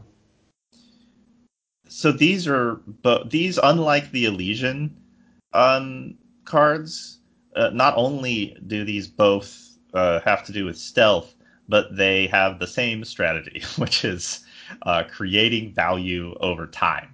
Uh, Surprise Raid, I've had the pleasure of playing with. It's a great card. Uh, you do have to have a certain number of stealth cards in your deck for it to be awesome, but even uh, something that does two damage with life steal is fine. It kills a lot of relevant units in this format. Uh, getting to kill somebody's Urza Ursa squadron with surprise raid, even if you don't draw a card as well, is is fine. Uh, and then Foraging Trito is sort of everything you want in a stealth card, where if they trade with it, you get to have a Razor Bot, and if they don't trade with it, then it gets to be a nightmare. now it makes two Razor Bots. So now they're sad that they didn't block it. But if they blocked it, they were also sad. No matter what, your opponent is sad. Yeah. Uh, also, it's a Grenadin Sloth. So it gets a lot of points just for being that. yeah. I mean, I think this card compares favorably to like uh, razor blade or razor bots, razor blades, whatever. Oh, razor blades, the spell that makes razor bots and does damage. Yeah. yeah it felt like sometimes your opponent would pay six to get two razor bots, and you're like, oh, can never beat this. And yeah. you know, this can do that for three if it. Yeah, it's good. But this by itself makes me think that Feln should be really strong in this format. Uh, yeah. It's just a question of what you which car which cards are at their best in Feln, and I'm still figuring that out. Uh, but the fact that these two cards exist makes me think that Feln should be a pretty good archetype to go for. Um, and it's just a, a, question of, of like the right ratio of removal and units and all of that stuff that you have to figure out when you're playing a control deck. Um, yeah, who does that? Any thoughts? Yeah, I agree. Both of these definitely fit their game plan. I will admit that I've drafted one Feln deck since December 7th. so uh-huh. it is not my chosen faction pairing. Um, but you know, if the lane's open, I'm willing to draft it. Um, I admit I've been forcing a lot more fire and, and justice in that last format. Um, but yeah, I mean, I would definitely play both of these. I like these cards. It is a sloth, so it does get bonus points for that. A three-toed sloth, um, more specifically. Um, but surprise ray definitely hits that that two damage threshold that like like you said hits a lot of relevant units in this format. And then have like drawing a card off of it would be amazing if you have enough stealth units so. Yeah. Yeah and uh, the one thing i do like about this and kind of in with what you're saying who does that is like a lot of with this slot and then a, a lot of shadow's other stealth units really pay you off for hitting the enemy unit with them. Enemy enemy player. The enemy, sorry, hitting the enemy player with them. Yeah, so hitting the enemy player with them, and so it really seems like Feln is, at least with this with this card and the Shadow stealth cards, is leaning aggressive, uh, kind of aggressive, maybe tricky aggressive, um, but really do want to be attacking with units compared to in the last couple sets where Feln has been kind of this controlly, not play a lot of units, just play a lot of removal spells. You know, with with foraging Trito, you, you know, you're trying to hit the enemy here. You are trying to hit the enemy, but you're not doing a lot of damage. Like all of these, all of the shadow stealth cards get value when you hit your um, hit the enemy. Well, I guess not all of them, but but most of them. Um, but like you're not killing your opponent all that fast with them, so it really is more of a value proposition over. Uh, yes. Like, so it's more like you got to sneak them through here and there, and then use the card advantage that it gives you uh, uh, over time to win the game. I think that these decks are probably going to be very removal heavy, and then the units that you do have um, are are are going to like want to make contact a couple of times in order to get the value off of them. And then somehow you're going to need a way to win the game after you've gotten all this value too. So it's going to be a balancing act. Final kind of things I wanted to talk about is it does seem at common that removal's a little light. There's no like unconditional kill spell of any sort in the format. Uh, the closest thing is uh, the Justice common removal, which is Topple, which is a three justice spell that says kill an enemy unit with the highest attack among all your units. Um, but that is still very conditional, and sometimes you know if your opponent plays a good rare that's a, a good cheap rare, you're not killing it with topple probably. And then uh, Primal has uh, two removal spells. You know, Boiling Geyser, which is a one cost fast spell that deals three damage to an enemy unit that was played this turn. So you got to be holding it up. And Rule the Skies, which deals two damage to a unit. If it has flying, it deals six. Um, Shadow doesn't have really anything at, at common be, uh, besides for Miasma, which is a four shadow fast spell that says enemy units get minus one, minus one for this turn. It does have uh, it does have a, a card that can kill anything for eight power, which is a lot, but it does count. Oh yeah, that is true. It does have the four cost two two flyer, and then if you amplify for four, it can kill anything. Yeah, and I've played that card for 12, which is real good because that kills two units and gives all of your it plays Inspire Obedience, which kills an enemy unit and gives all of your uh, units plus one strength for the turn. Uh, so if you get to 12, Minister of Obeyance is really something.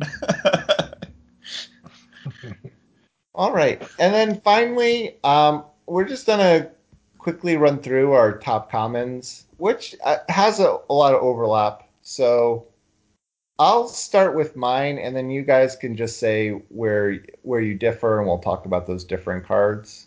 Okay. Okay. Uh, so my number one common in fire is Blitzstone, which is the two cost relic that on summon deals two damage, and then when you, the next time you play a unit, it sacrifices itself to give it plus one and charge. Um, so that's my top comment. It's removal and it does what fire wants to do, which is attack aggressively, uh, giving your next unit charge. There's Iona's Fury, uh, which is uh, a two cost fast spell that gives plus two attack permanently to the unit you play it on, as well as quick draw for the turn. This I have found to be a very good combat trick. Um, it blows, you know, it, it's very easy for this to to keep your unit alive, and then it's bigger from then on. So that's pretty good. Uh, and then okay, I'll, I'll well, I'm, but I'm embarrassed because it's my card and I don't even know what it does. It's the uh-huh. I think it's the the plays that the spell right. Yeah, yeah it plays rampage. It's a three one stealth uh, that if it if it reveal at the beginning of your turn uh, if it's still hidden, it reveals itself, and and you can play a rampage. Yeah, and you know the main reason I don't think this is like a spectacular card, uh, but the main reason I put this on here is I was just thinking about your top three commons, and since my first two were not units, I do feel like you probably want to be picking at least some units in your aggressive deck, and Rampaging Commando, while a three cost three one is not super exciting, the fact that it can do so much damage the turn that your next turn when it flips and plays a rampage means I think you will be happy to play a, a few of these in your deck. I was going to say, despite playing rampage and giving a unit overwhelm, I I found this unit a little underwhelming. yeah, but yeah, I, but you're I, right. I, ha- I have made this list having not played yet, but of the of the fire common units, I was this was up there on my most excited. excited. That I feel like the fire common units in set 11 aren't particularly spectacular, so I was kind of scraping the bottom of the barrel looking for a unit to make my top 3. yeah, that's why it's not on my my top 3 is the exactly that. The um the the fire units are just sort of bodies and then like the way that you actually win is by clearing the way for them uh, so yeah my my top three is blitzstone blitzstone is great for the reasons that you said i like rune of flame a lot um, we talked about it earlier and it, it's just performed really really well for me uh, it, it's it's an expensive char but it does exactly what you need, which is clearing the way for your stupid bodies to be able to do more damage to your opponent's face. And then Inua's Fury. Uh, I almost don't want Inua's Fury to be as good as it is because I find those like if somebody is already going first and ahead on board and then their spell gives them more of an advantage. I find that really obnoxious, but I can't deny that it's effective. yeah, and my my three was a combination of your your twos, which was Blitzstone, Inno's Fury, and Rune of Flame. And yeah, again, I think there's plenty of playable cards in this format, so being able to squeeze those runes in into sigil slots for free is fantastic. All right, and then on to time. Um, my top three is first I have uh, Openway Supplier, which is the two cost one one that gives you plus one maximum power, and then gives the next unit you draw killer, or the it gives your top unit. Sorry, the top unit of your deck gets killer. Yeah, and gives the top unit of your deck killer. And then uh, my second one is Rune, the Time Rune, which is for Amplify 5 plays teleport. And then I put number three, I put Battlewise Elite, but I could be convinced it's another one of these, um, another one of the units. But Battlewise Elite is the two time 2 2 with Valor and Summon gain two life.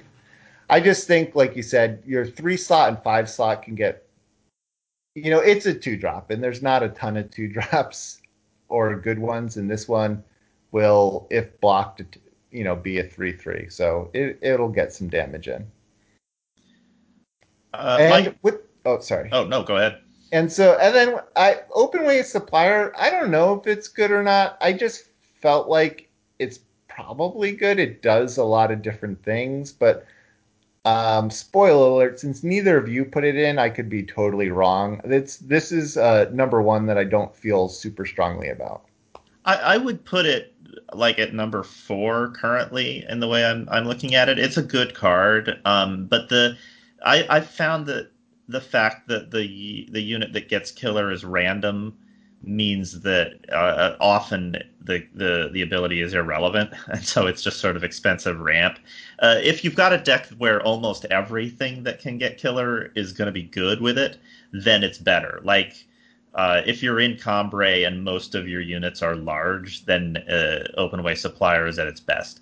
But if you're comp- if it's in Praxis or like Elysian, often you're getting you're putting killer on something that doesn't really need it that badly. Uh, it doesn't mean that it's a bad card at all. I think it's a good card. I just think that times commons are just good in general. So um, Openway Supplier doesn't quite make top three for me. Mm, wow. Uh, yeah, I mean, I do like some of the cards on your list. I didn't think Times Commons were that good, but I they they, they play better than they look is the only explanation that I have. It just uh, um, and then again, it's sort of the faction. Uh, sorry, it's the um, it's it's just the way the format seems to play. The its commons are better than they look at first glance.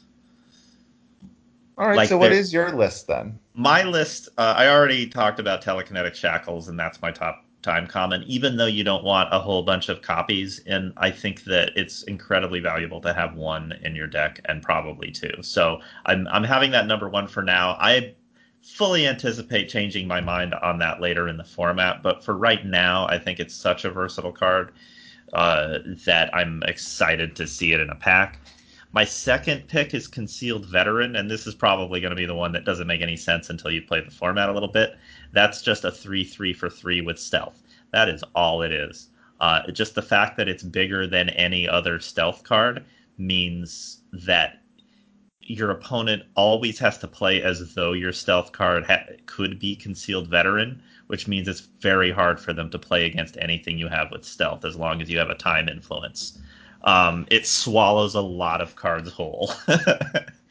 and it is it's just it like it does what time does best which is have the biggest thing on the field uh, at the power level that you and your opponent happen to be at at the time um, and again maybe i'll change my mind about that over time but right now i'm like excited to have concealed veteran in my deck even though it's just a 3-3 for 3 uh, and I can't. And uh, although times cards uh, commons are, are, are generally just sort of good and basically pretty strong, uh, that's one of the ones that I'm actually looking for to make my deck work.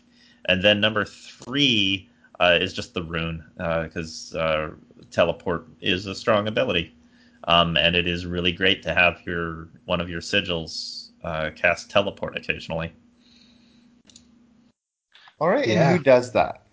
Yeah, so uh, you know, I also had concealed veteran. Like I've never been unhappy to play a three three for three in a previous format, even vanilla. And just it being stealth is kind of a just messes with their mind. So I do enjoy that that extra little ability that you get out of that. Plus, if you if you do pick up some of the stealth matters cards, the reward payoffs like the one one flying for one that reduces the unit's cost by one if they have stealth and things like that um, then you get a little extra bonus out of it, like playing it turn two. Um, and then I did also have Battle Wise Elite, just because that that card's pretty solid as well. Um, I mean, two two Valor for two, you just need some stuff in your two slot at some point. Uh, the one place I differed was I I had Populous Controller actually my number one, which is the six time six six Valor, and just as a top end, this card is gonna smash some face, you know. And as you mentioned, Valor scales with size, so a six six with Valor is really hard to to to take out. You know, I mean, obviously there are deadly units in the format and stuff, but this is just a great solid top end card with not a lot of influence requirements. Yeah, I, I think it's going to be a, a good card. The reason it didn't make my list is because it is six cost, and it's it's not one of the big time units that like takes. You know, it doesn't have overwhelm, so it's not. It's not like so unbelievably good that I'm like, oh, I'm going to play as many six cost units as I can get. Um, you know, it's just like a solid top end where you would l- like to have, you know, one or maybe two of, uh, in my opinion. Yeah, I think absolutely. I- I One of the that. main reasons that I don't have it uh, near the top right now is again just because of other cards in the format, and uh, we're talking about Justice next, so so we'll we'll discuss it. We'll discuss the main reason why I don't I don't like Populous Controller. Oh, that's probably true. Yeah. That card didn't make my list, so I'll do mine first, which I, I think probably has some hot and possibly wrong takes. Um, but uh, number one, I said Urza Squadron, which is the two Justice, 2 2 with Valor and Warcry. Uh, very good card. We talked about it. Then for number two, I put Genius Combatant, uh, which is the three cost stealth 3 2 with Valor. And I kind of put this here sort of for the same reasons you put Concealed Veteran. I mean, it only has two health, but it if they block your stealth unit, it you know they're blocking a four three, so it takes out a four four that might be blocking it, as well as um, you know we'll still have two health if they're blocking it with something smaller. So in my mind, it kind of will if you're if you're on the offense, it'll play very similarly to concealed veteran. Um, and then number three, and this is where I'm probably wrong. I, I put reliable troops, which is the one cost one one, and you can pay two to draw a justice sigil uh, from your deck. And I, the part of the reason that this seems appealing to me, not having really played, is that a lot of the you know there's no plunder in this set, so we've gotten spoiled the last couple sets to have a lot of hand smoothing mechanics, and there's no super obvious hand smoothing mechanic in this format, and so I felt like just like you know a, a reliable way to hit power. Um, you know, it's a it's not a very impactful unit, but I think units that allow you to play games might still be useful. Yeah, I'm still not sure how strong reliable troops is. Uh, that's the one one for one with valor, and you can pay two to draw a justice sigil from your deck. That's its ultimate ability. Um, I see it come down against me uh, turn one a lot, and then uh, and maybe even if it replaces itself with a justice sigil, it's still just a one one. Like uh, it has valor, so it is hard to block. Uh, Yeah, don't certainly. recommend triple blocking it. Yeah, don't do that. Uh, it's uh, but then when if you just let it through, then it just does one damage, and then they're sort of down a card uh, until they until they get the Justice Sigil. It plays pretty well. Uh, because just because yeah, if you don't have a two drop, then this thing just draws a card, and that's nice. And I've actually there is still plunder in the draft packs, so I've drawn a Justice Sigil from Reliable Troops just so I can plunder it into a treasure trove on the same turn before. Uh, just cute little things like that. So I don't think it's bad. I just don't think it's got the raw power of some of Justice's other commons because, as usual, Justice has absurd commons. it does. Uh, my top three is Urza's Squadron. Uh, Urza's Squadron is. I'm still seeing these go really late, and I guess we're still sort of in like people are figuring out the format and the robot packs and all of that. But I don't think that this should be going uh, like fourth to the last pick on in the first pack ever. I think that if you're seeing them, that means Justice is open. It's the best two drop um, because it has Warcry and it's very hard to block. Um, there just aren't a lot of two drops that can block and kill it, and uh, and it, it's it's so format warping that I value anything that can do two damage um, way higher than I normally would, just to be able to deal with Urza squadrons that I know I'm going to have to to cope with. Um, and uh, and it's usually my favorite thing to play on turn two if I'm in Justice. So that goes at the top for me. Number two is the card that I foreshadowed earlier, which is Topple. Topple is a three justice spell that kills an enemy unit with the highest strength among all units, uh, which means that if it's tied for highest strength with one of your units, you can still target it. Uh, if you if your opponent has stealth units, you can drag Topple out onto the field, and the the uh, the units that your opponent has opponents have uh, if any of the if any of their stealth units have the highest strength among all units, they'll highlight, so you immediately get information without having to cast the spell on them. And uh, it usually, uh, especially if you're playing an aggressive low to the ground deck, that your biggest problem is going to be large blockers that your opponent puts in your way, uh, and Topple kills them. so. Uh, because it I I'm, this is another card that I'm seeing go way too late at this point. I don't think people understand how strong it is. You, uh, there are going to be cases where you have the largest unit on the board, and therefore Topple does exactly nothing for you. Um, but uh, I think if you've got the largest unit on the board, you don't need to do anything else. You're you're now winning the game. so it tends to play really well in my experience. And then uh, number three for me is Inquisitive Alchemist, uh, and this is just a, uh, my experience playing with it. Even though it costs five, that's it's the uh, four four for five justice with stealth. Um, and when it goes to your void, the top unit or weapon of your deck gets plus two plus two. It tends to trade with whatever it gets in combat with, and then gets a bonus on top of that. Uh, and then you can get the bonus if you mill it. You can get the bonus if you discard it um, in my, I'm really happy having these in my deck. Even as a five cost card, it just feels like the grease that makes a Justice deck spin. Like you're, it, it's it's a lot of value in one card. So uh, it makes top three for me now. Again, it's one of those things where I might change my mind later. I'm very sure about Urza's Squadron and Topple, um, but so far Inquisitive Alchemist has played so well for me that I I look forward to drafting it. Yeah, and who does that? Yeah, uh, everything you said about Topple, basically. And I've I've never had a trouble just offering up a trade with my highest power unit and being happy with the trade just to make this thing castable. So um, Topple made my number one just based on what we already discussed about the kind of lack or you know like deficit of removal in this format. I think that I'll be picking Topples like whenever I can. Uh, Urza Squadron, my number two, easily the best two drop at common, I believe. Um, and I put Mod Ready Drone. Uh, again, it's it's a three three for three if you need it, but a two two flying for three. Uh, while it doesn't look like the two one flying region for three that we had in the last set, uh, like I don't see a lot of flyers, so I think this will actually make a, a significant significant impact in the air, just being a two two flying for three. Yeah, it does stink that it doesn't ready when you play at Relic, though.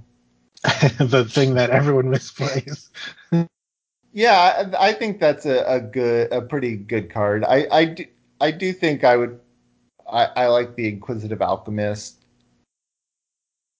better than than it on first glance, but that could just be also like sort of fancy syndrome because Inquisitive Alchemist has like a, a lot of different things you can do, while Mod Ready Drone is just uh, your uh, your everyday workhorse doing exactly what you need it to do.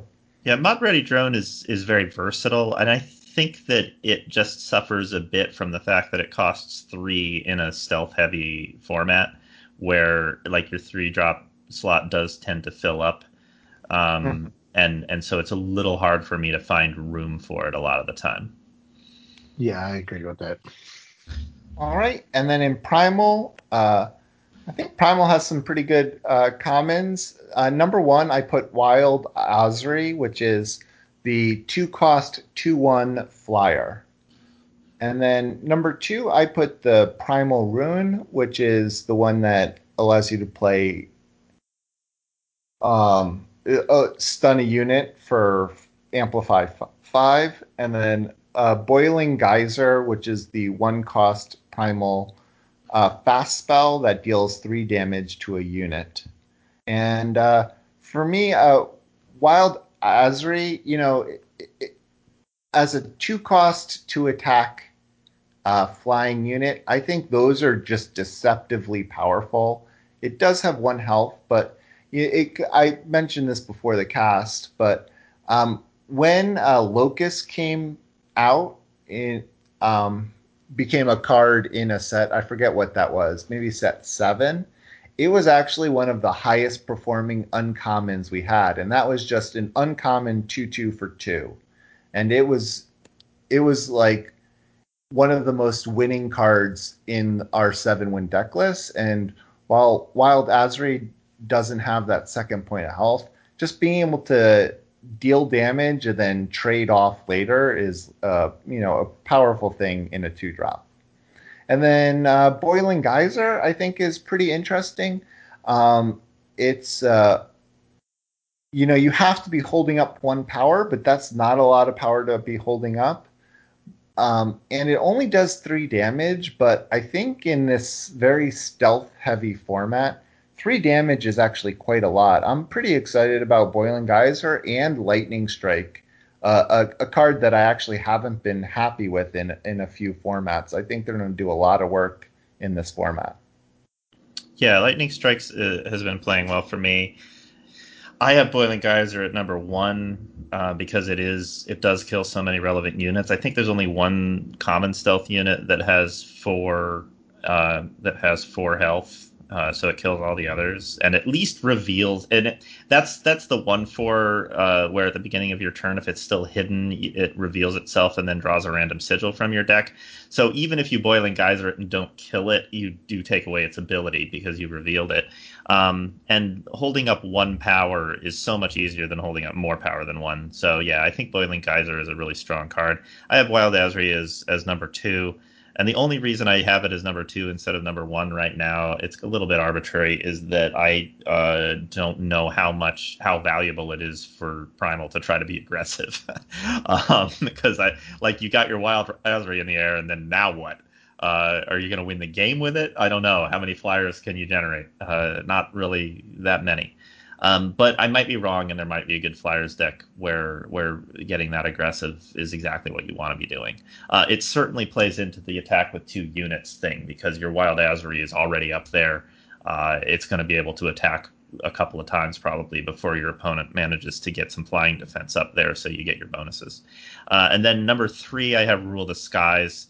Uh, that's a three primal fast spell that does two damage, uh, but it does six damage to flying units. And uh, it does that magic two damage uh, to a lot of things that you want to do two damage to. And then uh, there are some pretty hefty flyers in the format, some uncommons and things, um, and it kills those real dead.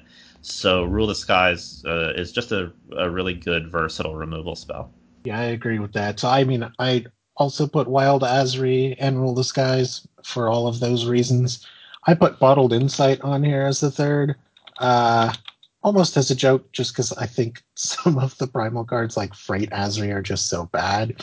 But if you've got a good deck and things to dig to, just a one mana cantrip is great. I mean, it's it's one primal, draw a card, amplify two, draw an additional card, then discard a card, fast spell. So like it is a power sink later where you can cycle through, discard, you know, some sigils or something that you don't need. Um, but just it, it's kind of like running a smaller deck in draft, which I'm always a fan of. So a one mana cantrip is like will make most of my decks just for that reason. I haven't had a chance to play with Bottled Insight that much. Um, it's sort of a card that seems to not make very many people's decks for whatever reason. But yeah, it replaces itself for one, so it's got to be good. yeah, I yeah, it's you can't have, you know, you can't. Yeah, I think it also depend on how aggressive the format is. You know, spending one to do nothing while it's only one still is not really is is doing nothing and it's also a little weird because the discard theme seems to be much more heavily focused in Argenport while this is like one of the best discard outlets uh, in the set is is kind of a weird choice so I, yeah, I, I, think that's a good point. Um, a lot of times Primal does have a real discard theme, and this isn't one of those sets, so it's just kind of thrown in there on this card. Yeah, to me, it's like just cut the worst card in my deck and throw a bottled insight in, and now the rest of my deck got better. like there's there's a lot of times where I'll just have one power just left over, and this is pseudo like um, plunder if you're just paying three or more to discard a power and draw a card. So um, yeah. I kind of like that. All right, and then Shadow. Shadow was tough for me, and I, I had a, a late breaking uh, order change here, um, but because um, I think Shadow's commons are all pretty good, but but very flat power le- power level, so it was really hard to pick three. Um, number one, I put Glen Pathcutter. Now that I found out that it was a common and not an uncommon, and that is the uh, one cost two one, and for one shadow, if you discard it, you or or sorry, for and then it has a shadow influence, and then if when it goes to your void, uh, give a unit in your hand plus two attack. So this is just like a lot of value on uh, a one drop. It's attacking in with two attack as well as um, buffing units in your hand when it dies, or if you do some discard shenanigans, which there are plenty of. Uh, number two, I put the Shadow Rune, which is the rune that plays Ghost Form for Amplify 5, and that gives a unit unblockable and lifesteal. So I think this is, I think this is a pretty good rune because it can help stabilize by giving you some life. It can help end a game by giving a big unit unblockable. You know, it's pretty flexible. And then um, I don't know if my number three slot should be one of the uh, the sh- the stealth shadow units, but I ended up putting unchecked upgrader, which is the four cost three two, and when a unit hits the en- when one of your units hits the enemy player, it gets plus one attack permanently. So this is like the um, something of Makar uh, relic that was in a previous format that did blood. a similar thing, but on a body. of Makar, blood, blood of Makar, yeah. so I don't know. I I played against this and have had this in a deck in the preview event, and it's just like I think you know it, it's pretty scary, and I just think these effects when on bodies tend to be much better than relics that do nothing on their own. Yeah, I think Upgrader is good, but I think it's a lot better if you have a lot of um, if you have a lot of evasion in your deck already, because it is a three-two for four by itself. Uh, it does give itself a bonus if your opponent lets it through, so it's not just other units. Uh, so it's I think it's extremely good in some decks, but it's not really that versatile of a card. Mm-hmm. All right, then, Hats. What are your top uh, I have as my number one Shadowpath Intimidator, and I uh, I talked about it a little bit earlier. Uh, it's a two Shadow two two. Um, and its summon ability is an enemy unit of your choice can't block this turn, or a player of your choice discards the top two cards of their deck. I think that plays into the um, the units going to your void theme um, that uh, that Argenport kind of has, but also just uh, hardly anything has this ability um, where it says an enemy unit just can't block this turn. There's the fire um, four one, which is like super boosted in the draft packs right now that exhausts an enemy unit when it comes into play. That doesn't work on endurance units. Shadowpath Intimidator works on endurance units. Um, and I, I, I could be uh, I could be wrong about this long term, but um, right now because it plays so well in aggressive Stonescar decks, and then its uh, discard ability plays well in like Feln and Argenport, um, I, I, just think it's sort of a, a an underrated workhorse uh, in Shadow. Um, and also, it's a two drop, and good two drops are good. Uh, I have Glen Pathcutter as my number two. Um, maybe it should be number one because Pathcutter is really great, um, and it's one of the best one drops they've ever they've ever done, probably. And then I have the Rune of Illusion as number three. And, and yeah, yeah, and I had Glen Pathcutter's number one. That card is obviously very good. I put Ransack in here just to to swing it up a bit because there is a lot of Warcry, and there are stealth units that can be Warcried, and then there are like the other effect, like retrofitted retrofitted Sentinel that that pumps the, the top thing um, unit or weapon, which is not quite the same as Warcry. Um, so drawing a couple cards off your opponent's deck, if you time it very well, could kind of ruin their game plan. Um, also lets you discard sigils. I'm looking to, for ways to get rid of sigils since we don't have plunder. Um, I rarely plundered things into sigils, so at this point I'm looking for a way to kind of replace that effect in the other way.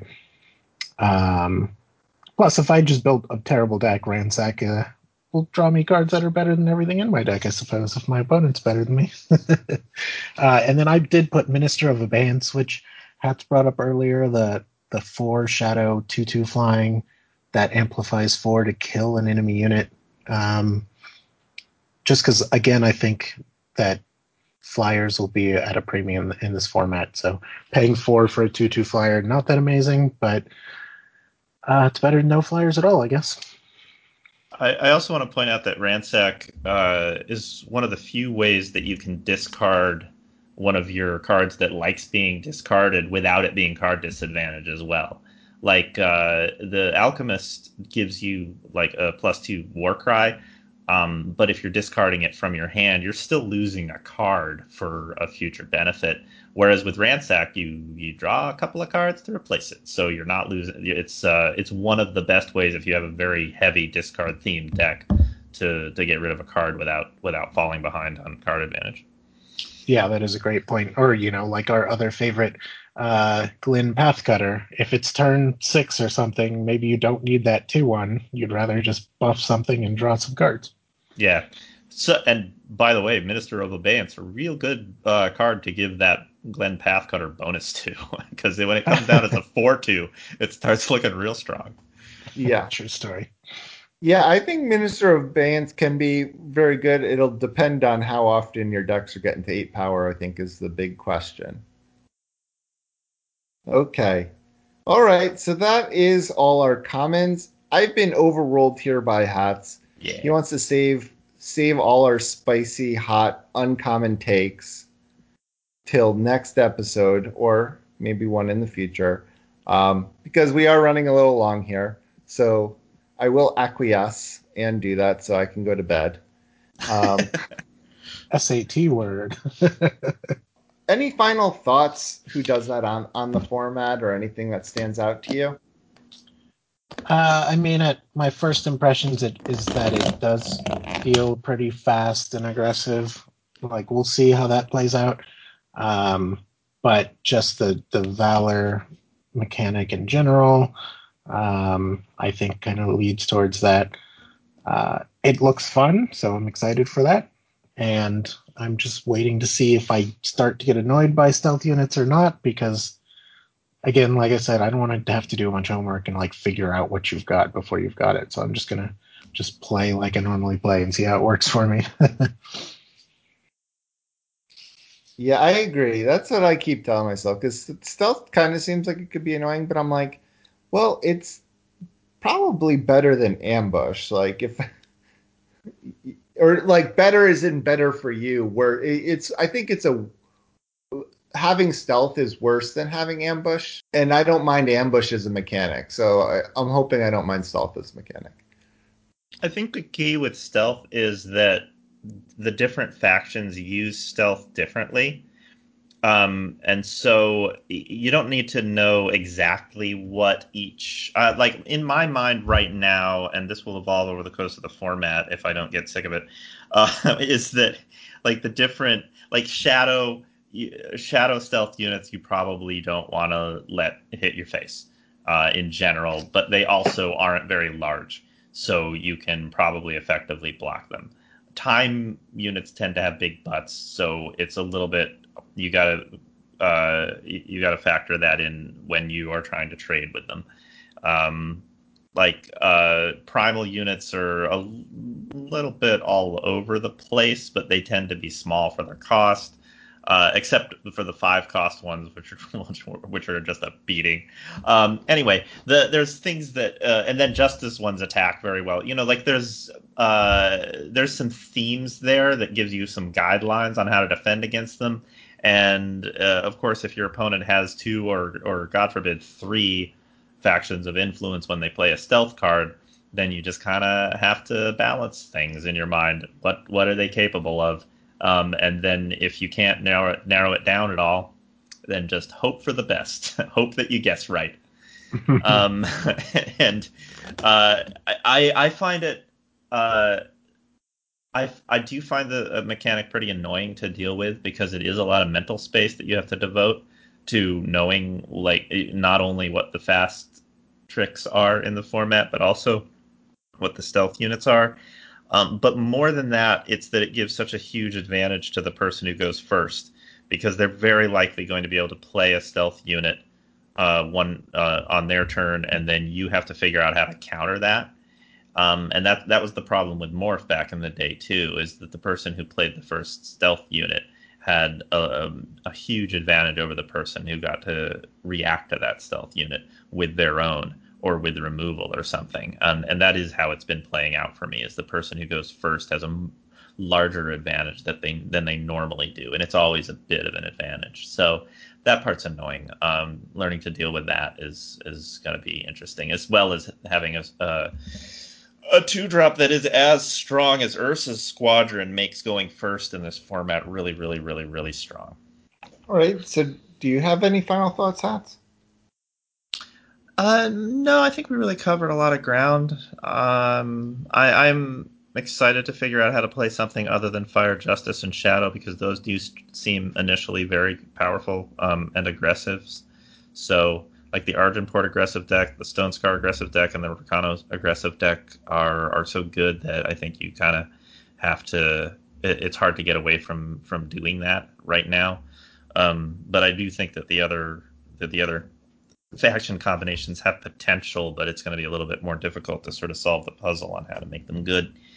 Uh, although I have a, an Elysian deck that's doing really well right now, but it's not it's not easy. It's not doing well easily. I, all of my games with it are like these incredible log grind fests. Anyway, uh, so uh, even though I don't really like the main mechanics, Valor and Stealth very much for limited play, um, I, I, think there's plenty to unravel and investigate. So I, I am kind of looking forward to that. Cool. Yeah, and I guess my my final thoughts are justice seems really really strong both in the common and uncommon slot, and there aren't many other um, colors that can say that. So that's kind of the color I'm looking to find my way in. Uh, you know, as a as I begin to explore this format. Well, as long as you're still still being offered eighth pick Ursa squadrons, you can find your way in. I hope so. I hope that's how my first draft goes. All right, so I think we'll end our show there. Thanks, Hats. Um, so that's our show. it's a cliffhanger. I turned. I turned this. I turned um, this otherwise normal making the show a episode. success. And for those of you who are not patrons, uh, like Hats, a reminder to give us a five star rating and review on iTunes, Stitcher, or Google Play. You can join us in our Discord. There's a link in the show description, as well as please give thumbs up to all of Raven Dragon's Reddit posts um, promoting the show. It helps people find the show because there are some people on Reddit who don't know about the podcast, and having it be on the front page for longer is very helpful. And also, especially with the new format here, don't forget to send in all of your 7 1 decks you do this week to farmingeternal at gmail.com. And remember to keep on farming. Have a good night. Thanks again for being a guest who does that. They Thanks great. for having me. Glad to be here. Good night. Good night. Oh, crushed it, guys. And w- way to save me for not thanking our guest, Hats. Whew. Yeah, backing you up, man. I know. I'm filling in the gaps. the worst, never coming back. All right, so what a horrible host.